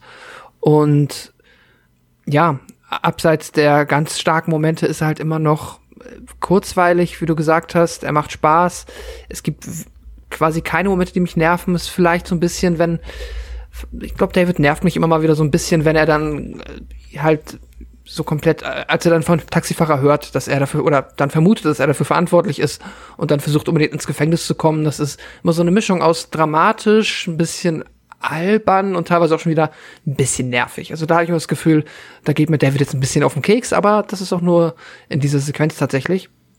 Na egal, nichtsdestotrotz, ich bin am Ende bei 4 Sterne. Es ist so, ich habe eigentlich gar nichts wirklich auszusetzen an dem Film. Und ich finde ihn partiell halt auch sehr großartig. Nichtsdestotrotz fehlt mir dann halt so ein bisschen einfach diese Großartigkeit dieser gewissen Momente müsste sich einfach über mehr Laufzeit des Films erstrecken, glaube ich, damit ich da noch höher gehen würde in der Wertung, damit ich den Film auch einfach noch krasser wahrnehmen würde. Ich finde ihn halt, ist natürlich wegweisend für unter anderem die Effektarbeit, aber auch generell wahrscheinlich für das 80er-Jahre-Horror-Kino gewesen. Das rechne ich ihm auch hoch an und ich gucke ihn immer gerne wieder und finde, es ist ein sehr guter Film. André, dein Fazit. Ja, wie immer als letzter in der Runde, ihr habt schon eigentlich fast alles gesagt. Es ist einfach ein Film, der immer noch nach so vielen Jahren funktioniert wie nie. Also der klappt einfach von vorne bis hinten, der steigt ein mit so viel Atmosphäre, mit so viel Gespür für Details, für guten Charakteraufbau, für der erzählt einfach eine gute Geschichte, so, bei der man kleben bleibt und bei der man wissen will, wie es weitergeht und bei der man sich reingraben kann. Und auch wenn sie natürlich jetzt nicht super deep ist, sondern sehr, sehr Standard eigentlich für so einen Werwolf, für so eine Werwolf-Geschichte, aber wie gesagt, die Zutaten sind alle so stimmig, weil du mit dem Infizierten quasi selbst sehr mitfühlst und du willst halt irgendwie wissen, wie es mit dem weitergeht und du hoffst auch, er schafft irgendwie hier eine Lösung zu finden dafür. Du hast tolle Side-Characters, du hast noch eine Liebesgeschichte, die vor allem mal nicht nervt, so, die ist einfach da und auch die weibliche Protagonistin ist eben auch super sympathisch im Gegenzug zu David und das funktioniert alles einfach sehr, sehr, sehr, sehr gut und hat wenig Ecken und Kanten so und das in dem besten positiven Sinne. Dann hast du natürlich gepaart mit den wunderbaren Effekten, die ebenso heute noch funktionieren wie besser als je zuvor quasi, auch selbst in der heutigen neuen Remastered-Fassung eben. Sieht alles noch wunderbar aus, was einfach für das unfassbar gute Handwerk von dem Film spricht. Und die Regie ist super, das Screenplay ist der Hammer, die ganzen Kamerafahrten auch mit dem, natürlich, ne, jetzt irgendwie aus den Augen des Monsters hier, die Szenerie zeigen, ist jetzt nicht neu, aber es ist gut gemacht und es ist spannend. Und die Effekte, wie gesagt, sind fantastisch, von die Verwandlungen, die Wunden, das ist alles so hochwertig und damals bahnbrechend und wie gesagt, funktioniert immer noch und sieht immer noch klasse aus. Und ich verstehe auch so Szenen, die Pascal meint, ja, wo David dann da durchdreht und irgendwie rumtelefoniert, sich von seinen Eltern und seiner Familie verabschieden will. Das ist so ein bisschen nervig schon, ja, aber er ist halt verzweifelt. So, er weiß halt, dass es wahrscheinlich nicht gut enden wird. So, eigentlich weiß er an dem Punkt schon, dass es schlimm enden wird. Und daher verstehe ich dann auch wie er handelt und dass er sich halt irgendwie das nächstmöglichst, also er ist jetzt kein Wissenschaftler, so, er ist halt auch nur ein Dulli eigentlich. Und er versucht sich das nächstbeste zu überlegen, wie er sich selbst schützen könnte, und das ist im ersten Moment, okay, ich lass mich einsperren, dann kann ich nirgendwo rumrennen, Leute umbringen. Das ist ja eigentlich nicht unklug. Natürlich, wie er es umsetzen will, ist natürlich bisschen doof, aber er weiß sich auch nicht zu helfen, weil er kann nicht zur Polizei gehen und sagen, hallo, ich bin ein Werwolf. So, dann entweder weisen sie in die Klapse ein, dann ist uns zwar auch erstmal geholfen, aber fragt sich, ob das der Weg ist. Und deswegen, es ist halt im Moment seine Lösung, deswegen verstehe ich die Szene, auch wenn sie so ein bisschen drüber ist. Ja, das stimmt schon. Deswegen, also der Film hat so ein paar Kleinigkeiten halt einfach, wie gesagt, auch mit dem Tor am Ende, wie gesagt, diese ganzen Schaulustigen, die dann auch noch bis zur Ellie da mit reinlaufen, wo sie ihn erschießen. Das ist alles so ein bisschen blöd gestaged, so, aber das ist halt so, sag ich eben, das sind so Kleinigkeiten am Film, die ich ihm nicht wirklich ankreiden kann, wenn nur minimal, weil der Rest halt so überzeugend ist, so, und von daher, also für mich ist es einer der besten Horrorfilme, auf jeden Fall auch der 80er, generell einer der besten Werwolf-Filme auch. Der ist einfach, der macht so viel richtig, dass du halt die Sachen, die er nicht richtig macht, die kannst du halt relativ easy dann auch links liegen lassen. Von daher, für mich ist das auf einer Box-Skala eine 4,5 von 5. Und also ich liebe den wirklich sehr, und für alle, die den auch sehr gern mögen, wie gesagt, guckt euch diese ganzen Making-Offs an, wenn ihr euch mal so eine Edition kauft, irgendwie, ob jetzt Deutsch oder Englisch.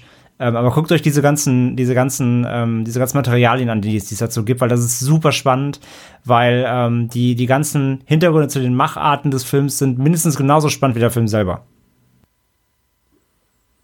Danke. In der Folge konnte John Landis ja einige Erfolge verzeichnen. Ich hatte es eingangs gesagt, egal ob eben das richtungsweisende Musikvideo zu Michael Jacksons Thriller oder eben die Komödie Der Prinz aus Zamunda. Landis war durchaus ein Erfolgsgarant, könnte man meinen, aber das sollte sich eben spätestens in den 90ern etwas ändern, nachdem er Flops gedreht hat wie Beverly Hills Cop 3 oder eben den Vampirfilm Innocent Blood. Und durch diese Flops war man sich tatsächlich nicht mehr so sicher, ob Landis wirklich in Eigenverantwortung noch einen American Werewolf Sequel drehen könne. Und deshalb kam eben Werbefilmer Anthony Waller auf den Plan. Und Waller galt früher so ein bisschen als Supertalent, der verbrachte unter anderem 8 Jahre in Deutschland und drehte Musikvideos, Werbung und Filmtrailer. Er hat Jingle und Musik komponiert, unter anderem, das fand ich ganz interessant, hat er einen Weihnachtssong für den FC Bayern geschrieben in den 80er Jahren. Und in den 90er Jahren drehte er dann mit Stumme Zeugin sein beachtetes Filmdebüt. Und er war 1996 der Co-Gründer der Filmproduktionsfirma Comet Stone, deren erster Film dann auch in American Werewolf in Paris war. Und weitere Erfolge als Regisseur blieben dann in der Folge bei ihm aus, aber das soll ja auch nicht unser Thema heute sein. Jedenfalls kaufte Waller Landis ein paar Rechte zu American Werewolf ab und hatte damit dann auch ein Mitspracherecht. Er organisierte sehr viel Geld aus Europa und aus den Staaten, was aber auch dafür sorgte, dass eben alle möglichen Leute am Drehbuch und an der Ausrichtung des Films mitbestimmen wollten. Und 1997 sollte es dann eben diese Fortsetzung geben mit einem Budget von 22 Millionen Dollar. Die Filmrechte wurden dann später an Hollywood Pictures bzw. Buena Vista vergeben für den Release zwischen Weihnachten und Silvester 1997. Und damit, das war mir auch noch nicht so ganz bewusst, als wir unsere Episoden geplant haben, haben wir es nach Stay Alive nämlich schon wieder mit einem Release von Walt Disney hier zu tun, tatsächlich. Surprise! Weil Buena Vista, Hollywood Pictures eben eine Subfirma, eine Tochtergesellschaft sozusagen von Walt Disney sind. Ja, was wollte ich jetzt sagen? Genau, ja, hören wir doch einmal den Trailer, würde ich sagen, ne? Also American Werewolf in Paris aus dem Jahre 1997. On his first trip to Paris, Andy McDermott is looking for a little danger. Andy, what you doing? I'll show you guys a stunt you'll never top. But tonight...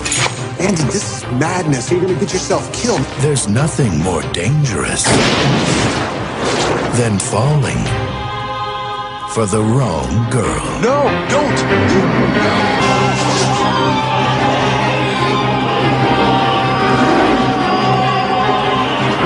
Talk about the woman of my dreams.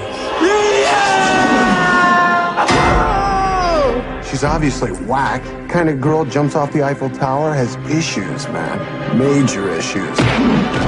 You mustn't get involved. It's much too dangerous, believe me. We must go before it's too late. I was attacked by this big, wild dog. You were bitten.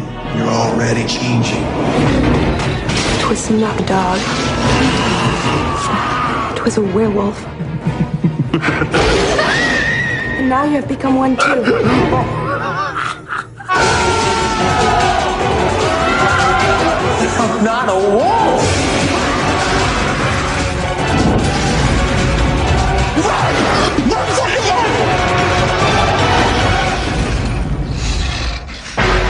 An American Werewolf in Paris. Ow! Ow! Ow! Ow! Ow!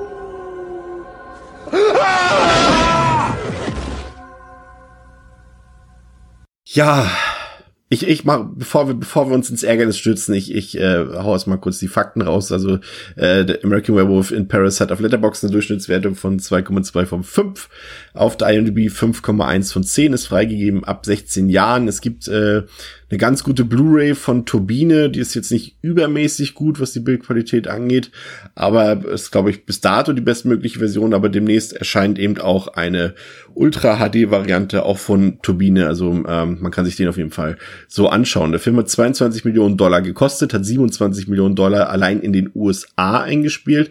Das ist jetzt noch nicht unbedingt ein Erfolg, aber durch die weltweiten Ergebnisse kann man ihn durchaus als Erfolg sehen, auch wenn er bei den Kritikern nicht gut ankam. Der ist damals auf Platz 7 eingestiegen. Das war, ich hatte es erwähnt, zwischen Silvester und, also zwischen Weihnachten und Silvester 1997 ist in den US-Kinos gestartet.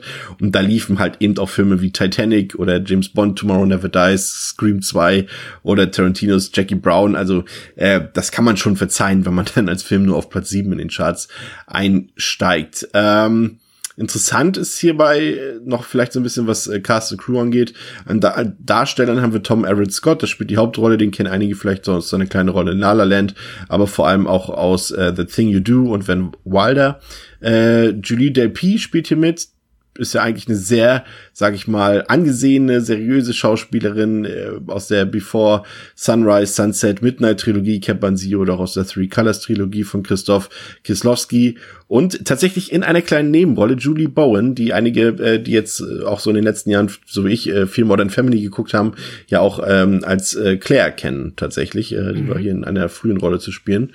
Und bevor ich genug geredet habe, der Score kommt von Wilbert Hirsch aus Hamburg tatsächlich. Und der hat nämlich vorher den Score zu Otto, der Außerfriesische, gemacht. Ja. Das wusste ich nicht. Pascal, worum geht's in American Werewolf in Paris? Der Amerikaner Andy McDermott und seine beiden Freunde Brad und Chris reisen durch Europa und finden sich eines Nachts illegalerweise auf dem Eiffelturm in Paris wieder, von dem Andy einen Bungee-Sprung plant. Kurz bevor es dazu kommt, erscheint die junge Frau Seraphine, die sich in einem Suizidversuch vom Turm stürzt, aber gerade noch rechtzeitig von Andy gerettet werden kann, der sich dabei allerdings verletzt. Andy hat sich auf den ersten Blick verliebt und möchte Seraphine, nachdem er im Krankenhaus aufgewacht ist, sofort wiedersehen. Mithilfe seiner Freunde und einiger mehr oder weniger glaubwürdigen Zufällen soll ihm sein Wunsch erfüllt werden und er besucht sie zu Hause, wo Seraphine ihn allerdings abweist. Nach einigem Hin und Her stellt sich heraus, dass Seraphine Teil einer Gruppe von Werwölfen ist und sie Andy nur vor dieser schützen wollte. Dafür ist es nun aber zu spät, wurde Andy nämlich schon während einer als Party getarnten Falle von einem Werwolf gebissen und darf sich nun selber zur Rasse der Lycanthropen zählen. Noch schlechter hat es da Brad erwischt, welcher den Angriff der Werwölfe nicht überlebt hat und nun als Untoter Andy bei seinen Abenteuern als Werwolf begleiten darf.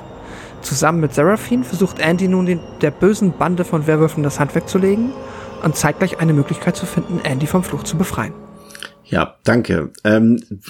Das war jetzt auch ein bisschen ausführlicher, Pascal, da der Film tatsächlich, sag ich mal, unseren Qualitätsansprüchen nicht so ganz genügt. Deshalb wollen wir so ein bisschen verzichten, jetzt tatsächlich Szene für Szene durchzugehen und so ein bisschen aufs Wesentliche zu beschränken. Aber ich will auf jeden Fall nochmal anmerken, bevor wir gleich so ein bisschen ins Meckern reinkommen oder auch ein bisschen mehr, der Film hat es auch nicht leicht. Da muss man auch immer so ein bisschen überlegen, wem glaubt man da, wem glaubt man nicht. Also da ist auch die Meinung des Regisseurs von Anthony Waller immer so ein bisschen so wandelfähig. Mal sagt er, ja, findet das alles ganz gut, mal nicht so. Und mit den Produktionsbedingungen auch, also die hat tatsächlich Produktionszeit 6 bis 10 Jahre insgesamt gebraucht. Viele Autorenwechsel gab es, viele Regiewechsel. Da ist auch teilweise, wenn wir später zum Beispiel auf den Humor eingehen des Films, natürlich auch wieder eine Frage des Zeitgeistes entstanden, als das Drehbuch geschrieben wurde oder die Ideen gesammelt wurden, war der angesagte Humor noch ein ganz anderer, als es später bei Release war. Und dann eben, vielleicht nehmen wir das schon mal, weil es ist einfach auch einer der größten Schwachpunkte des Films. Gehen wir da auch vielleicht so ein bisschen ein. Der Film wurde damals beworben eben damit, dass er die ersten computergenerierten Werwölfe gezeigt hat. Und der hat damals tatsächlich, so blöd es aus unseren heutigen Augen auch aussieht, Pionierarbeit geleistet, was moderne Tricktechnik angeht. Aber das sieht natürlich heute unfassbar scheiße aus, ne? Wenn man so bedenkt, wie die Flüssigkeiten da aussehen, wie die Haare da aussehen, wie die Oberflächen aussehen, wie die Schattenwürfe aussehen. André, das ist tricktechnisch im Jahr 2020 eine absolute Katastrophe, oder? Ja, das Schlimmste, und das ist immer so generell, ich habe immer das meiste Problem mit Effekten, wenn sie nicht ins Gesamtbild passen. Und die Effekte bei dem Film hier bei In Paris, die stechen halt alle raus. So, die sind halt, da wurde sich kaum Gedanken gemacht um Beleuchtung,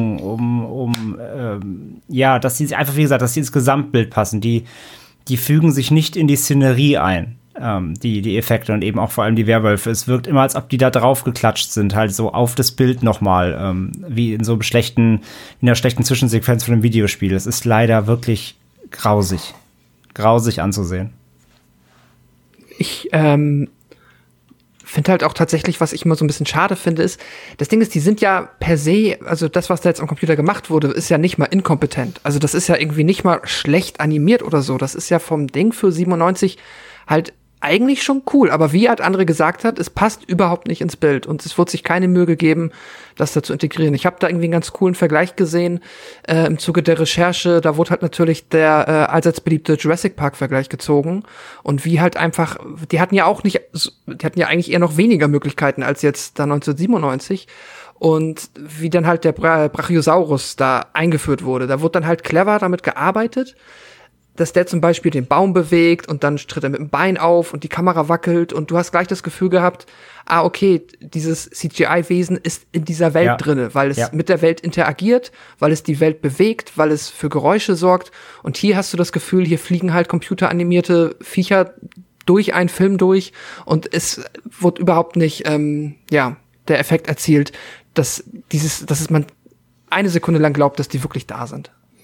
Ja, und es ist auch so, der Film hat ja auch eine sehr seltsame Tonalität. Also klar, das Original, der Vorgänger, der hatte ja auch natürlich eine Humorebene, die aber sehr charmant war, die wirklich witzig war.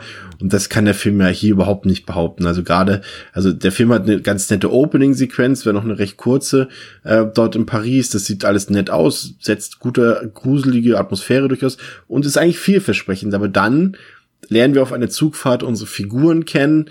Ich habe die Namen schon wieder vergessen. Wir haben sie ABC getauft vorhin. Was war das? Andy, Brad und Chris. Furchtbare Figuren, die grundsätzlich über den ganzen Film verteilt einfach nur pubertären Titty-Humor rauslassen, sag ich's mal. Dann gibt es tatsächlich, also das ist, weiß ich nicht, wer auf so eine Idee gekommen ist, der hat dann halt auch so Running Gags, so Slapstick-Einlagen, dass sich die Hauptfigur da und den Kopf stößt und solche Sachen. Wer macht denn sowas im Jahr 1997? Das fand ich so überflüssig. Und wir haben ja dann noch diese berühmte Sequenzen, in der das Ganze so ein bisschen ins Rollen gebracht wird auf dem Eiffelturm. Da gibt's ganz, ganz schlimme Greenscreen-Aufnahmen, wo man auch jetzt gerade, das muss man auch wieder sagen, jetzt hier, falls Dominik gerade zuhört, unser Stammgast, da wird er sich wieder bestätigt fühlen, wenn ich sage, gerade im HD-Zeitalter sieht man das halt extrem, wie dann auch noch die Umrandungen von den Figuren dort zu sehen sind durch den Greenscreen. Ist fürchterlich. Und diese Bungee-Jumping-Sequenz, als unsere Hauptfigur, den Seraphine, dort quasi vor dem Selbstmord bewahrt. Das ist so schlecht gemacht alles, aber auch so inhaltlich einfach so schlecht. Man kann nichts ernst nehmen an dem Film. Und wenn ich euch jetzt sage, dass Hollywood Pictures, also Disney quasi, einige ruhige und humorvolle Elemente noch entfernen ließ, um den Film schneller und horrorlastiger zu machen, ja, dann möchte ich ja nicht wissen, was da noch so eigentlich drin war bei der ganzen Sache. Also, sorry, ich weiß nicht, wie es euch ging, aber der Humor für mich mit den Charakteren absolut grenzwertig, mündend in dieser schrecklichen Date-Sequenz, Date ist es ja nicht wirklich, zwischen Everett und Delpy, als sie dort in diesem Café sitzen und mit diesem Kaffee und also als sie dort Kaffee trinken und er das Kondom aufblasen soll und das bei dem Nachbarn dort in der Kaffeetasse landet. Es ist furchtbar, Pascal. Es ist alles schrecklich, aber es ist halt wirklich einfach nur ein Unfall, den man sich anguckt, also zumindest die erste Filmhälfte. Und ich habe den jetzt ja zum ersten Mal gesehen und ich habe da, also bin oft, saß ich nur ungläubig da. Also halt wirklich diese Eiffelturm-Szene. Ich wäre gerne dabei gewesen, wenn das irgendwie in irgendeiner Gruppendiskussion entstanden ist. Also in dem Moment, als das quasi ein Greenlight bekommen hat, als jemand gesagt hat, ja, das ist eine gute Idee, das schreiben wir so ins Drehbuch, das machen wir haben die Computereffekte dafür, das wird cool. Er springt Bungee-Jumping den Eiffelturm herunter und rettet sie genauso in so einer Superman-Sequenz, dass sie halt unten dann wohlbehütet auf dem Rasen aufschlägt und dann stößt er sich den Kopf halt beim Zurückkommen und ich dachte, okay, er ist tot, Also ich war wirklich ernsthaft schockiert davon, dass jetzt unsere Hauptfigur gestorben ist. Nur sie ist nicht gestorben, obwohl sie es hätte tun sollen. Vor allem, das ist auch so bescheuert, dass der Film seine eigentliche Werwolf-Story so ernst nimmt und diese Humorelemente so quasi separat sind von dieser Werwolf-Story eigentlich, ne? Ja, genau. Und es passt halt am Anfang überhaupt nicht. Ich habe ja auch hatte ich gestern noch bei uns in die Gruppe geschrieben, ich habe halt das Gefühl, dass zwischendurch halt die Tonalität so einen 180-Grad-Wandel macht. Also diese Szene im Café ist dann ja wirklich das Paradebeispiel für diese Ausrichtung komplett misslungener Slapstick-Humor. Also da ist alles cringe. Sorry für die ganzen für die ganzen Anglizismen, aber ich kann es gerade nicht besser ausdrücken, das ist alles so unangenehm, wenn sie sagt, dass ihre Eltern gestorben sind und er so komplett übertrieben in den Kaffee niest, es tut so weh. Und dann hat er natürlich 40 Kondome in seiner Brusttasche, die da auch alle reinpassen. Und dann der Mega-Joke. Ah nee, das sind eigentlich Kaugummis. Oh ja, ich mach mal eins auf. Er nimmt ja das Kaugummi in den Mund. Lecker. Und dann, Also, wenn man sich den Film nicht angucken möchte, aber das einmal nachvollziehen möchte, warum man sich darüber so aufregen kann, vielleicht gibt's die Szene auf YouTube, keine Ahnung. Das Schlimmste an der Szene ist auch noch, dass die auch nicht aufhört. Weil nachdem er dann das Kondom aufgeblasen hat, ist aus dem Mund fliegt, ist dann noch mal so 10 Sekunden so unangenehm durch die Gegend fliegt, so und dann landet es ja in der Tasse so hinten bei so einem Muskelprotz, wo ich schon dachte, oh, was steht er gleich auf, verprügelt den erstmal, ne? Nee, aber erstmal, dann reden sie halt in Anführungszeichen normal weiter, aber im Hintergrund siehst du dann erstmal, wie der Typ sich bei der Kellnerin beschwert, dass halt ein Kondom in seiner, also der Gag hört auch nicht auf, der geht sogar im Hintergrund noch weiter, obwohl er so schlecht ist. Ich habe mich so aufgeregt, dieser Szene. Es ist wirklich schlimm. Dann die beiden Kumpels noch, die da hinten richtig peinlich hinter ihrer Menükarte sich verstecken. Ich habe die ganze Zeit gedacht, ich gucke American Pie in Paris 19, keine Ahnung. Ja, pass auf, das ist tatsächlich interessant. Der Film, wir müssen ja nochmal schauen, 97, das ist quasi kurz nachdem Scream 1 und Scream 2 rausgekommen sind, als es eben Meta-Humor gab, als der Horrorfilm parodistische Züge eingenommen hat, satirische Züge eingenommen hat. Und dann kommt so ein Ding raus hier, was halt seinen Humor null aus sich selbst zieht sozusagen, sondern eben, wie du sagst, American Pie Humor zieht, der dann lustigerweise ein Jahr später erst wieder relevant wurde, als eben American Pie rauskam, ja. Deswegen sage ich, ich glaube, der Humor ist wirklich so ein bisschen, ja, ein zeitgeistliches Problem, glaube ich, weil einfach das Drehbuch schon viel zu lange existierte und einfach gar nicht mehr zeitgemäß war zu dem Zeitpunkt, als das gedreht wurde. Also gerade so diese Slapstick-Sachen, die haben auch irgendwie teilweise echt so, weiß ich nicht, dick und doof Humor quasi gefühlt. Also total. Das ist einfach diese richtig Montage. Platt und das ist halt, wie auch schon gesagt, es ist nicht mal eingearbeitet in den eigentlichen Film. Es wirkt so deplatziert, es wirkt halt wirklich okay, wir drehen jetzt erstmal eine Komödie und dann drehen wir noch einen Horrorfilm hinten dran irgendwie. Es wirkt überhaupt nicht eben, das hat London so gut gemacht, obwohl es ernst war, hat es geschafft, mit so kleinen Nuancen immer wieder was Lustiges reinzuspielen, aber immer on point, weil einfach das Writing gut war und alle Beteiligten inszenatorisch ein gutes Gespür für einen Gag hatten, für Comedy hatten.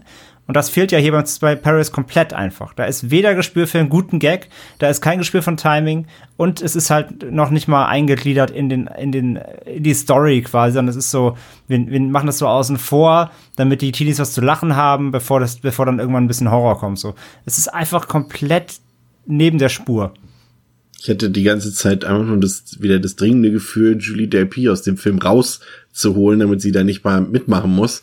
Und sie selbst hat dann auch später zugegeben, dass sie da wirklich nur mitgespielt hat, um ihre Miete bezahlen zu können. Mhm. Und dann ist das auch für mich schon wieder fast entschuldigt, das Ganze. Aber es ist halt auch der Film, wir haben es vorhin gesagt, der Soundtrack. Hier wurden einfach nur die damals Ende der 90er angesagten Bands reingeholt, irgendwie solche Sachen wie Smash Mouth, Skinny Puppy oder Bush und sowas. Und auch die wurden erst später von quasi auf Wunsch von Hollywood Pictures reingeholt in den Film. Eigentlich gab es viel mehr Stücke von Wilbert Hirsch, den ich vorhin ja kurz vorgestellt habe, waren in dem Film so und die wurden halt größtenteils einfach ersetzt durch echte Songs.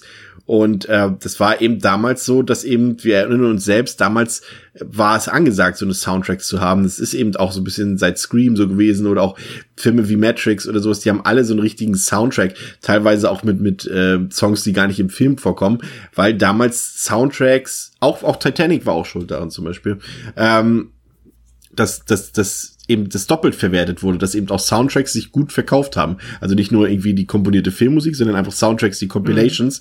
Und da wollte man natürlich doppelt sozusagen abkassieren. Und das ist unter anderem ein Grund dafür, warum eben diese Songs hier drin sind. Und lustigerweise hat sich der Soundtrack nicht verkauft. Und oh Wunder. Und vor allem wahrscheinlich auch der Gedanke, ja, Leute, das hat doch der London auch gemacht. Dann machen wir das natürlich auch, ja. Nur bei London auch da wieder. Das Gespür war da, Treffsicherheit, der Songauswahl.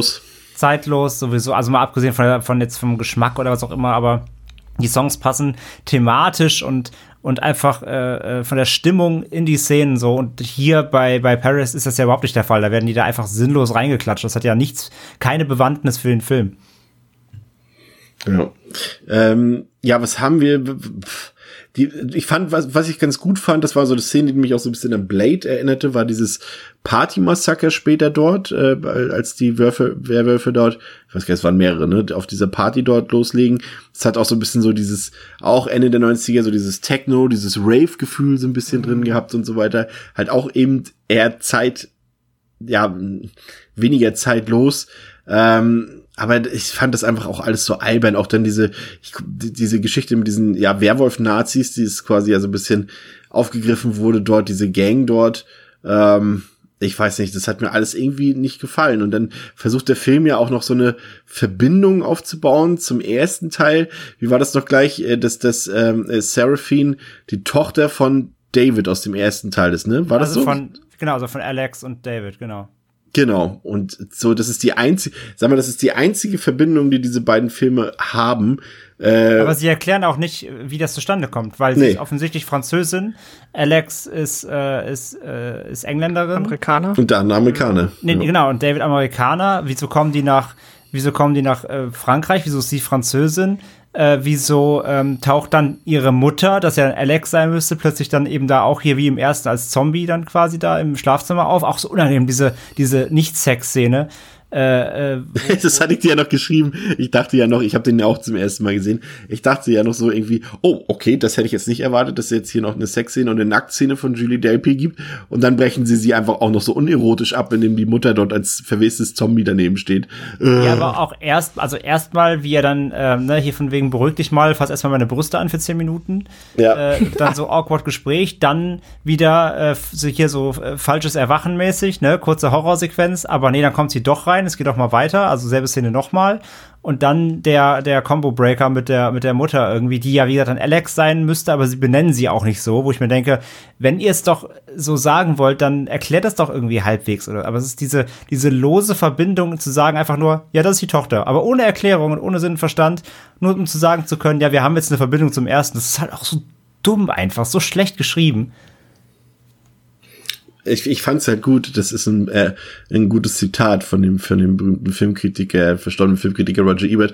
Er hat gesagt, here are people we don't care about doing things they don't understand in a movie without any rules. Und ich finde, das fasst den Film perfekt zusammen. Ja, stimmt. Das kommt hin, ja.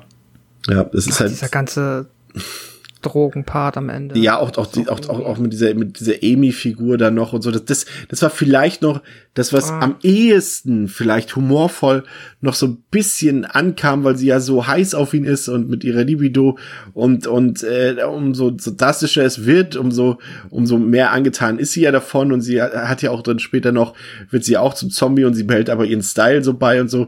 Das ist, sag ich mal, irgendwie okay. Das hatte doch den minimalsten Konsens von Humor bei mir noch angesprochen.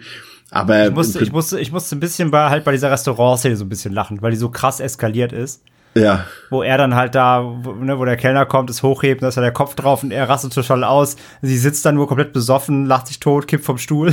Ja. Und dann auch, das ist auch so richtig, da war ich auch so komplett. Da war ich irgendwo so, also habe ich eh schon längst abgeschlossen gehabt mit dem Film. Da habe ich einfach nur auf Notnägel gehofft, an denen ich mich so ein bisschen langzimmern konnte. Und einer davon war dann, wo sie so richtig cheesy 90s irgendwo zwischen The Crow und Charmed auf dem Grabstein sitzen und picknicken. Oh Gott. Wo ich mir dachte, was habt ihr denn alle für gekokst, Leute? Also es ist so drüber, wie auf so einer billigen Gothic-Rave-Party irgendwie, sitzen die da halt auf dem Grabstein und machen Date irgendwie mitten der Nacht. Das war einfach alles so dumm. Ich hab's auch handlungstechnisch einfach nicht verstanden, also was der Film eigentlich in dem Sinne erzählen wollte. Also man jagt ja quasi immer so von Setpiece zu Setpiece. Wir haben da dieses Versuchslabor da in dem Partykeller, den Eiffelturm, Polizeirevier, später in den Katakomben und die U-Bahn. Aber ich habe mich die ganze Zeit gefragt, wer muss jetzt eigentlich was machen, um wieder normal zu werden? Ich habe es auch nicht so ganz verstanden über die ganze Zeit. Ich weiß nur, dass mir später am Ende diese U-Bahn-Sequenz etwas besser gefallen hat. Aber der hatte für mich null Logik, keinen Horror, muss ich sagen. Ich habe keine Sekunde Grusel oder Horror oder irgendwie irgendwas oder auch nur Anspannung und Spannung empfunden. Es war einfach eine Qual, sich da durchzukämpfen, muss ich ganz ehrlich sagen. Also ich wüsste jetzt auch nicht, was ich noch sagen soll zu den einzelnen Szenen. Ich weiß nicht, ob euch jetzt da irgendwas... Ich musste auch mal dreimal überlegen, wo liegt... Also irgendwo dann lag ja da ihr Vater, ne, weil aus dem das Serum gewonnen. Ich habe erstmal nicht verstanden, so, wo lag der jetzt genau? Weil ich dachte mir erst, weil das meine ich nämlich, wie du gerade sagst, mit diesen Szenenübergängen, die waren teilweise so sprunghaft, weil es gab ja quasi diese Katakomben, dann gab es aber quasi ihr Haus und ich glaube, er lag ja im Keller von ihrem Haus, genau. Habe ich auch so verstanden, ja. Und da ist ja auch die geheime Formel und so weiter und es gab so einen Szenenablauf, der war super weird. Ich mal gucken, ob ich das zusammenbekomme. Da waren sie wie war das? Ich glaube, er kommt zu ihr. Ich glaube, war es vielleicht sogar da, wo sie nicht Sex hatten, kann sein. Ich weiß nicht mehr genau. Sie waren irgendwie bei sich, dann brechen aber diese anderen Werwölfe, diese Werwolf-Hooligans bei ihr ein. Er flüchtet. Dann gibt es eine ewige Verfolgungsjagd durch die Stadt. Und dann kommt er einfach zurück zu ihr. Also er ist quasi einmal im Kreis gelaufen. Ja. Kommt zurück zu ihr, dann ist das Labor aber geradet, dann haben sie halt das Serum mitgenommen und so. Und er springt dann irgendwie, das war nämlich so alles doppelt gemoppelt, er springt dann zweimal bei ihr irgendwie aus dem Fenster, um zu flüchten. Beim ersten Mal nackt und beim zweiten Mal angezogen, aber es ist immer dieselbe Szene, wie er irgendwie in den Garten springt, wegläuft und jedes Mal auf so einen Typ mit so einem Hund trifft, der dann komisch guckt. Also sogar den Gag zweimal gemacht im Film. Es war einfach, was? Ich merke schon, ihr kommt gar nicht mehr mit. Doch, ja. aber mich interessiert, hättet ihr jetzt irgendwas, was ihr positiv herauskristallisieren würdet aus dem Film, Pascal? Oh, ich musste ich ein bisschen lachen und dachten, dass jetzt hier Jean Reno für ganz Arme halt Inspektor Leduc, der hat aber, glaube ich, auch irgendwie zu 60 Sekunden Screentime, aber den fand ich irgendwie am Ende fast sympathisch, weil der auch so mega, der hat halt dieses geile Jean Reno todesgelangweilte so ja, das sind aber dann, also an sowas zieht man sich dann halt auch hoch, wenn der Film einen sonst nichts zu bieten hat. Als Einzige, was ich halt positiv irgendwie verorten könnte, ist, ja, ich finde auch die Szene nachher im Zug tatsächlich, da habe ich auf einmal das Gefühl, das ist ein ganz anderer Film. Ja, generell zum Ende so, das letzte Viertel, ne? So. Mhm. Kein Horrorfilm aber, es ist irgendwie dann tatsächlich, geht eher so Richtung, ja, ich sehe auch so, es ist halt tatsächlich so ein bisschen, also diesen, ohne das jetzt vergleichen zu wollen, auf einer Qualitätsebene kann ich aber diese Blade-Brücke schon sehen bei den Partysequenzen, dass da zumindest versucht wurde, irgendwie was in die Richtung zu machen. Aber dafür leider dann auch natürlich halt meiner Meinung nach komplett das Frankreich-Setting verspielt wurde, weil der Film halt mal von der Eiffelturm-Szene abgesehen gefühlt zu 90% Indoor abspielt. Und dann halt auch jetzt, ja, es gibt ein Café hier und da, okay, alles ganz nett, aber da hat auch London definitiv mehr draus gemacht, einem England und London zu präsentieren, während man hier halt, ja, der Eiffelturm, aber come on, ey, wer hat denn noch Bock auf den Eiffelturm? Also auch 97 Ja, es ist halt auch so vollkommen klischeehaft, dass sie sich wirklich die Sachen rauspicken. Es wird doch auch, ich hab verwechselt das gerade schon, aber es bedient auch jegliches Klischee irgendwie, also, ja, also da er sich eben beschwert hat, das rotieren wir natürlich wieder und André darf zuerst ein kurzes Fazit zu American Werewolf in Paris abgeben. Beschwert. Wenn ich mich beschwere, dann klingt das anders. Dann klingt das so, wie wenn ich American Werewolf in Paris gucke. Ja, ey, es ist halt wirklich, es fällt halt gerade auf, wenn man die beiden hintereinander guckt, ne? Also gerade dann. Ich hatte dem witzigerweise mal auf Letterboxd blind mal eine 3 gegeben. Weil ich ihn halt auch einfach seit Jahren nicht geguckt habe, also bestimmt seit über 10 Jahren nicht mehr. Irgendwie Anfang des 2000 habe ich letztes Mal gesehen. Und ja, also auch für sich genommen wäre es sicherlich ein Downgrade gewesen, aber gerade wenn man die beiden im Vergleich guckt, dann fällt es halt einfach noch mal mehr auf. Der Film versteht halt null, oder die Macher haben null verstanden, warum London so gut funktioniert hat. Die haben keine Ahnung davon, was die Formel des Ersten so erfolgreich gemacht hat. Das merkt man davon an allen Ecken und Enden. Sie haben nur ganz oberflächlich gesehen, Werwolf, Comedy zusammen, cool, machen wir auch. Und ja, angefangen von eben Atmosphäre, suchst du im Film vergebens, gibt's nicht. Es ist alles entweder glatt gebügelt oder es ist halt einfach alles cheesy. Du hast solche atmosphärischen Shots wie in London jetzt am Anfang, da in den Hochlanden, sowas gibt's hier halt komplett nicht, nicht vorhanden. Charaktere im ersten. Wie gesagt, fieberst mit, bist an den Charakteren dran, sind sympathisch, sind mal lustig, sind mal verletzlich, sind mal was auch immer. Du kannst nachvollziehen, was sie für eine Charakterwandlung durchmachen, und sie sind einfach, sie wachsen dir schnell ans Herz. Hier komplett nicht. Absolut austauschbarer Cast, interessiert keine Sau, was mit denen passiert, selbst der Hauptcharakter, völlig egal. Alle trampeln so durch den Film ohne Gespür, ohne richtig, also die haben auch keine Tiefen so richtig. Du lernst eigentlich auch kaum was von denen irgendwie, jetzt außer mal hier vielleicht von Seraphin und naja, und die Backstory dahinter ist halt auch irgendwie so ein bisschen quatschig. Ja, kein Horror, wo der erste gerade in dieser, natürlich am Anfang und dann auch in Davids Jagdnacht da echt gute Bilder erzeugt und Spannung. Hast du hier wirklich gar nichts. Du hast halt so ein paar Fighting-Sequenzen mit diesen Werwölfen, aber die sind halt auch durch die Tricktechnik dann auch einfach eher lächerlich. Allerhöchstens so ein bisschen am Ende in diesem Zug kommt so ein bisschen was an, überhaupt mal an Spannung irgendwie rein, oder an diesem, in den letzten Momenten da diesen Katakomben unten, wo dann so ein bisschen die Frage ist, so wer stirbt, wer lebt und so weiter. Und ja, und aber auch sonst passiert da nicht so viel. Effekte haben wir schon gesagt, halt, ja, damals vielleicht, was die Tricktechnik angeht, per se jetzt kein Totalausfall, so ist jetzt nicht alles mit Windows 3.11 irgendwie animiert, Bitmap, sondern es sieht natürlich an sich nicht schlecht aus, aber es passt sich halt nicht in den Film an, es wirkt aufgesetzt, es wirkt einfach deplatziert, es interagiert auch niemand so richtig eben dann mit den Werwölfen. Es gibt halt einzelne kleine handgemachte Shots, aber die sind immer nur halt an den Close-Ups, damit man halt bloß nicht zu viel sieht. Und die sind halt immer nur so Sekundenbruchteile, von daher, da kann man auch nicht wirklich was erkennen, so. Das ist halt einfach schade. Und ja, auch wenn hier Verwandlungsszenen irgendwie vorkommen, ne, die sind auch immer alle so sehr, sehr gerusht und sehr schnell, damit man bloß nicht zu viele Details zeigen muss, weil man sie eben nicht konnte. Und auch da bleibt der Film halt komplett zurück hinterm ersten sowieso und hinter jeglichen Erwartungen. Ja, deplatzierten Humor haben wir schon sowieso jetzt durchgelutscht. Also ist furchtbar, ist total lächerlich und unangenehm und fremdschämig. Ist kein guter Humor einfach, der funktioniert auch überhaupt nicht mehr. Und ja, also mit diesem Club gehe ich noch mit. So ist ja wirklich im Endeffekt wie in Blade, nur mit Werwölfen, dass sie halt so einen eigenen Untergrundclub haben, wo sie sich quasi Nahrung reinholen, um dann eben da sich zu laben an den Gästen, so geschenkt. Das kann man machen, das ist okay. Das fand ich nicht so schlecht. Es gibt und hier und da auch mal eine, noch irgendwie mal eine Einstellung, die ganz nett ist.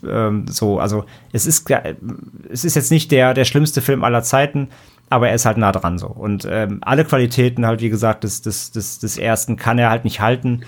Und ja, und dann auch das Ende dann nochmal, ne, wieder diese, du hast einmal diese bescheuerte Idee, Bungee-Jumping, dann machst du sie am Ende nochmal, weil sie beim ersten Mal schon so beschissen war. Sehr gute Idee. Also der ganze Abschluss ist auch so dämlich, und der Film hat ja noch ein zweites Ende, da können wir gleich nochmal kurz drüber sprechen dann. Ja, mach's gleich. Ja, also ich kann's jetzt, aber wir sprechen gleich noch drüber, wenn ihr auch mit euren Fazits durch seid, mir ist es egal. Es gibt auf der Blu-ray als Bonus, sie hatten ein zweites Ende gedreht, ein alternatives Ende. Was noch, eigentlich noch, also es ist eigentlich egal, es ist beides schlimm.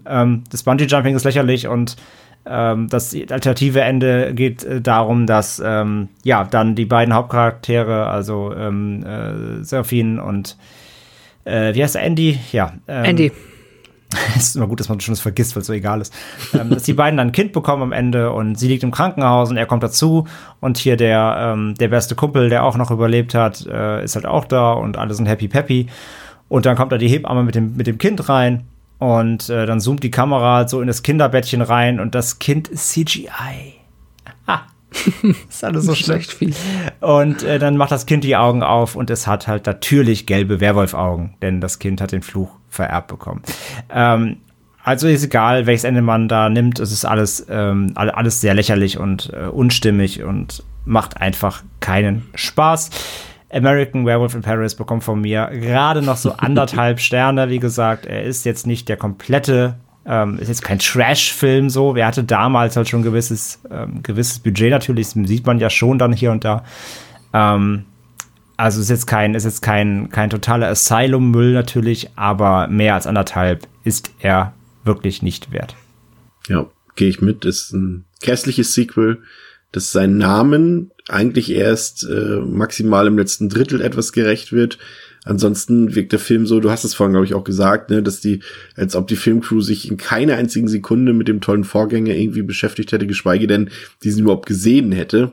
Und Atmosphäre kommt erst ganz kurz vor Schluss auf, die Charaktere sind flach, extrem flach, debil, pubertär und einige Szenen, zum Beispiel eben gleich jene frühen Film auf dem Eiffelturm, sind absolut lächerlich und auch noch schlecht inszeniert. Vieles wurde von dem Greenscreen gedreht, vieles wurde mit schlechten 90er-Jahre-CGI inszeniert.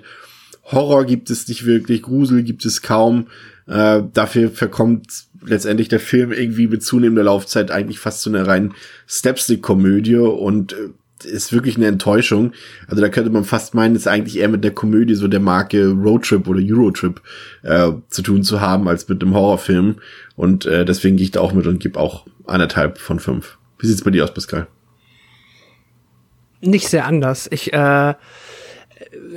Also das Einzige, was ich dem zugute halten kann, ist, dass jetzt, wo ich ihn zum ersten Mal gesehen habe, er hat halt für mich diese Kinnlade-Runter-Momente, wo ich einfach nur denke, so was?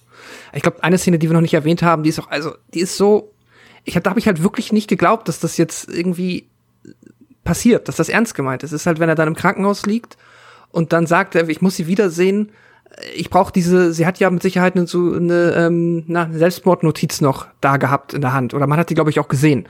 Wir müssen sie finden. Und dann gehen halt die beiden Duschbags halt irgendwie zurück in dieses Parkgelände um den Eiffelturm rum und suchen diese komische Notiz im Müll und gucken Leuten immer über die Schultern, was sie gerade lesen, ob das nicht das vielleicht ist. Es ist das halt in so einer... Ein gutes Thema, weil sie generell ist das auch eine Szene, die zeigt, wie schlecht der Film... Also er zeigt ja quasi eigentlich ja vorher eine junge Frau, die Selbstmord machen will, und wie der Film auch mit dieser Thematik umgeht, ist absolut hanebüchen und traurig.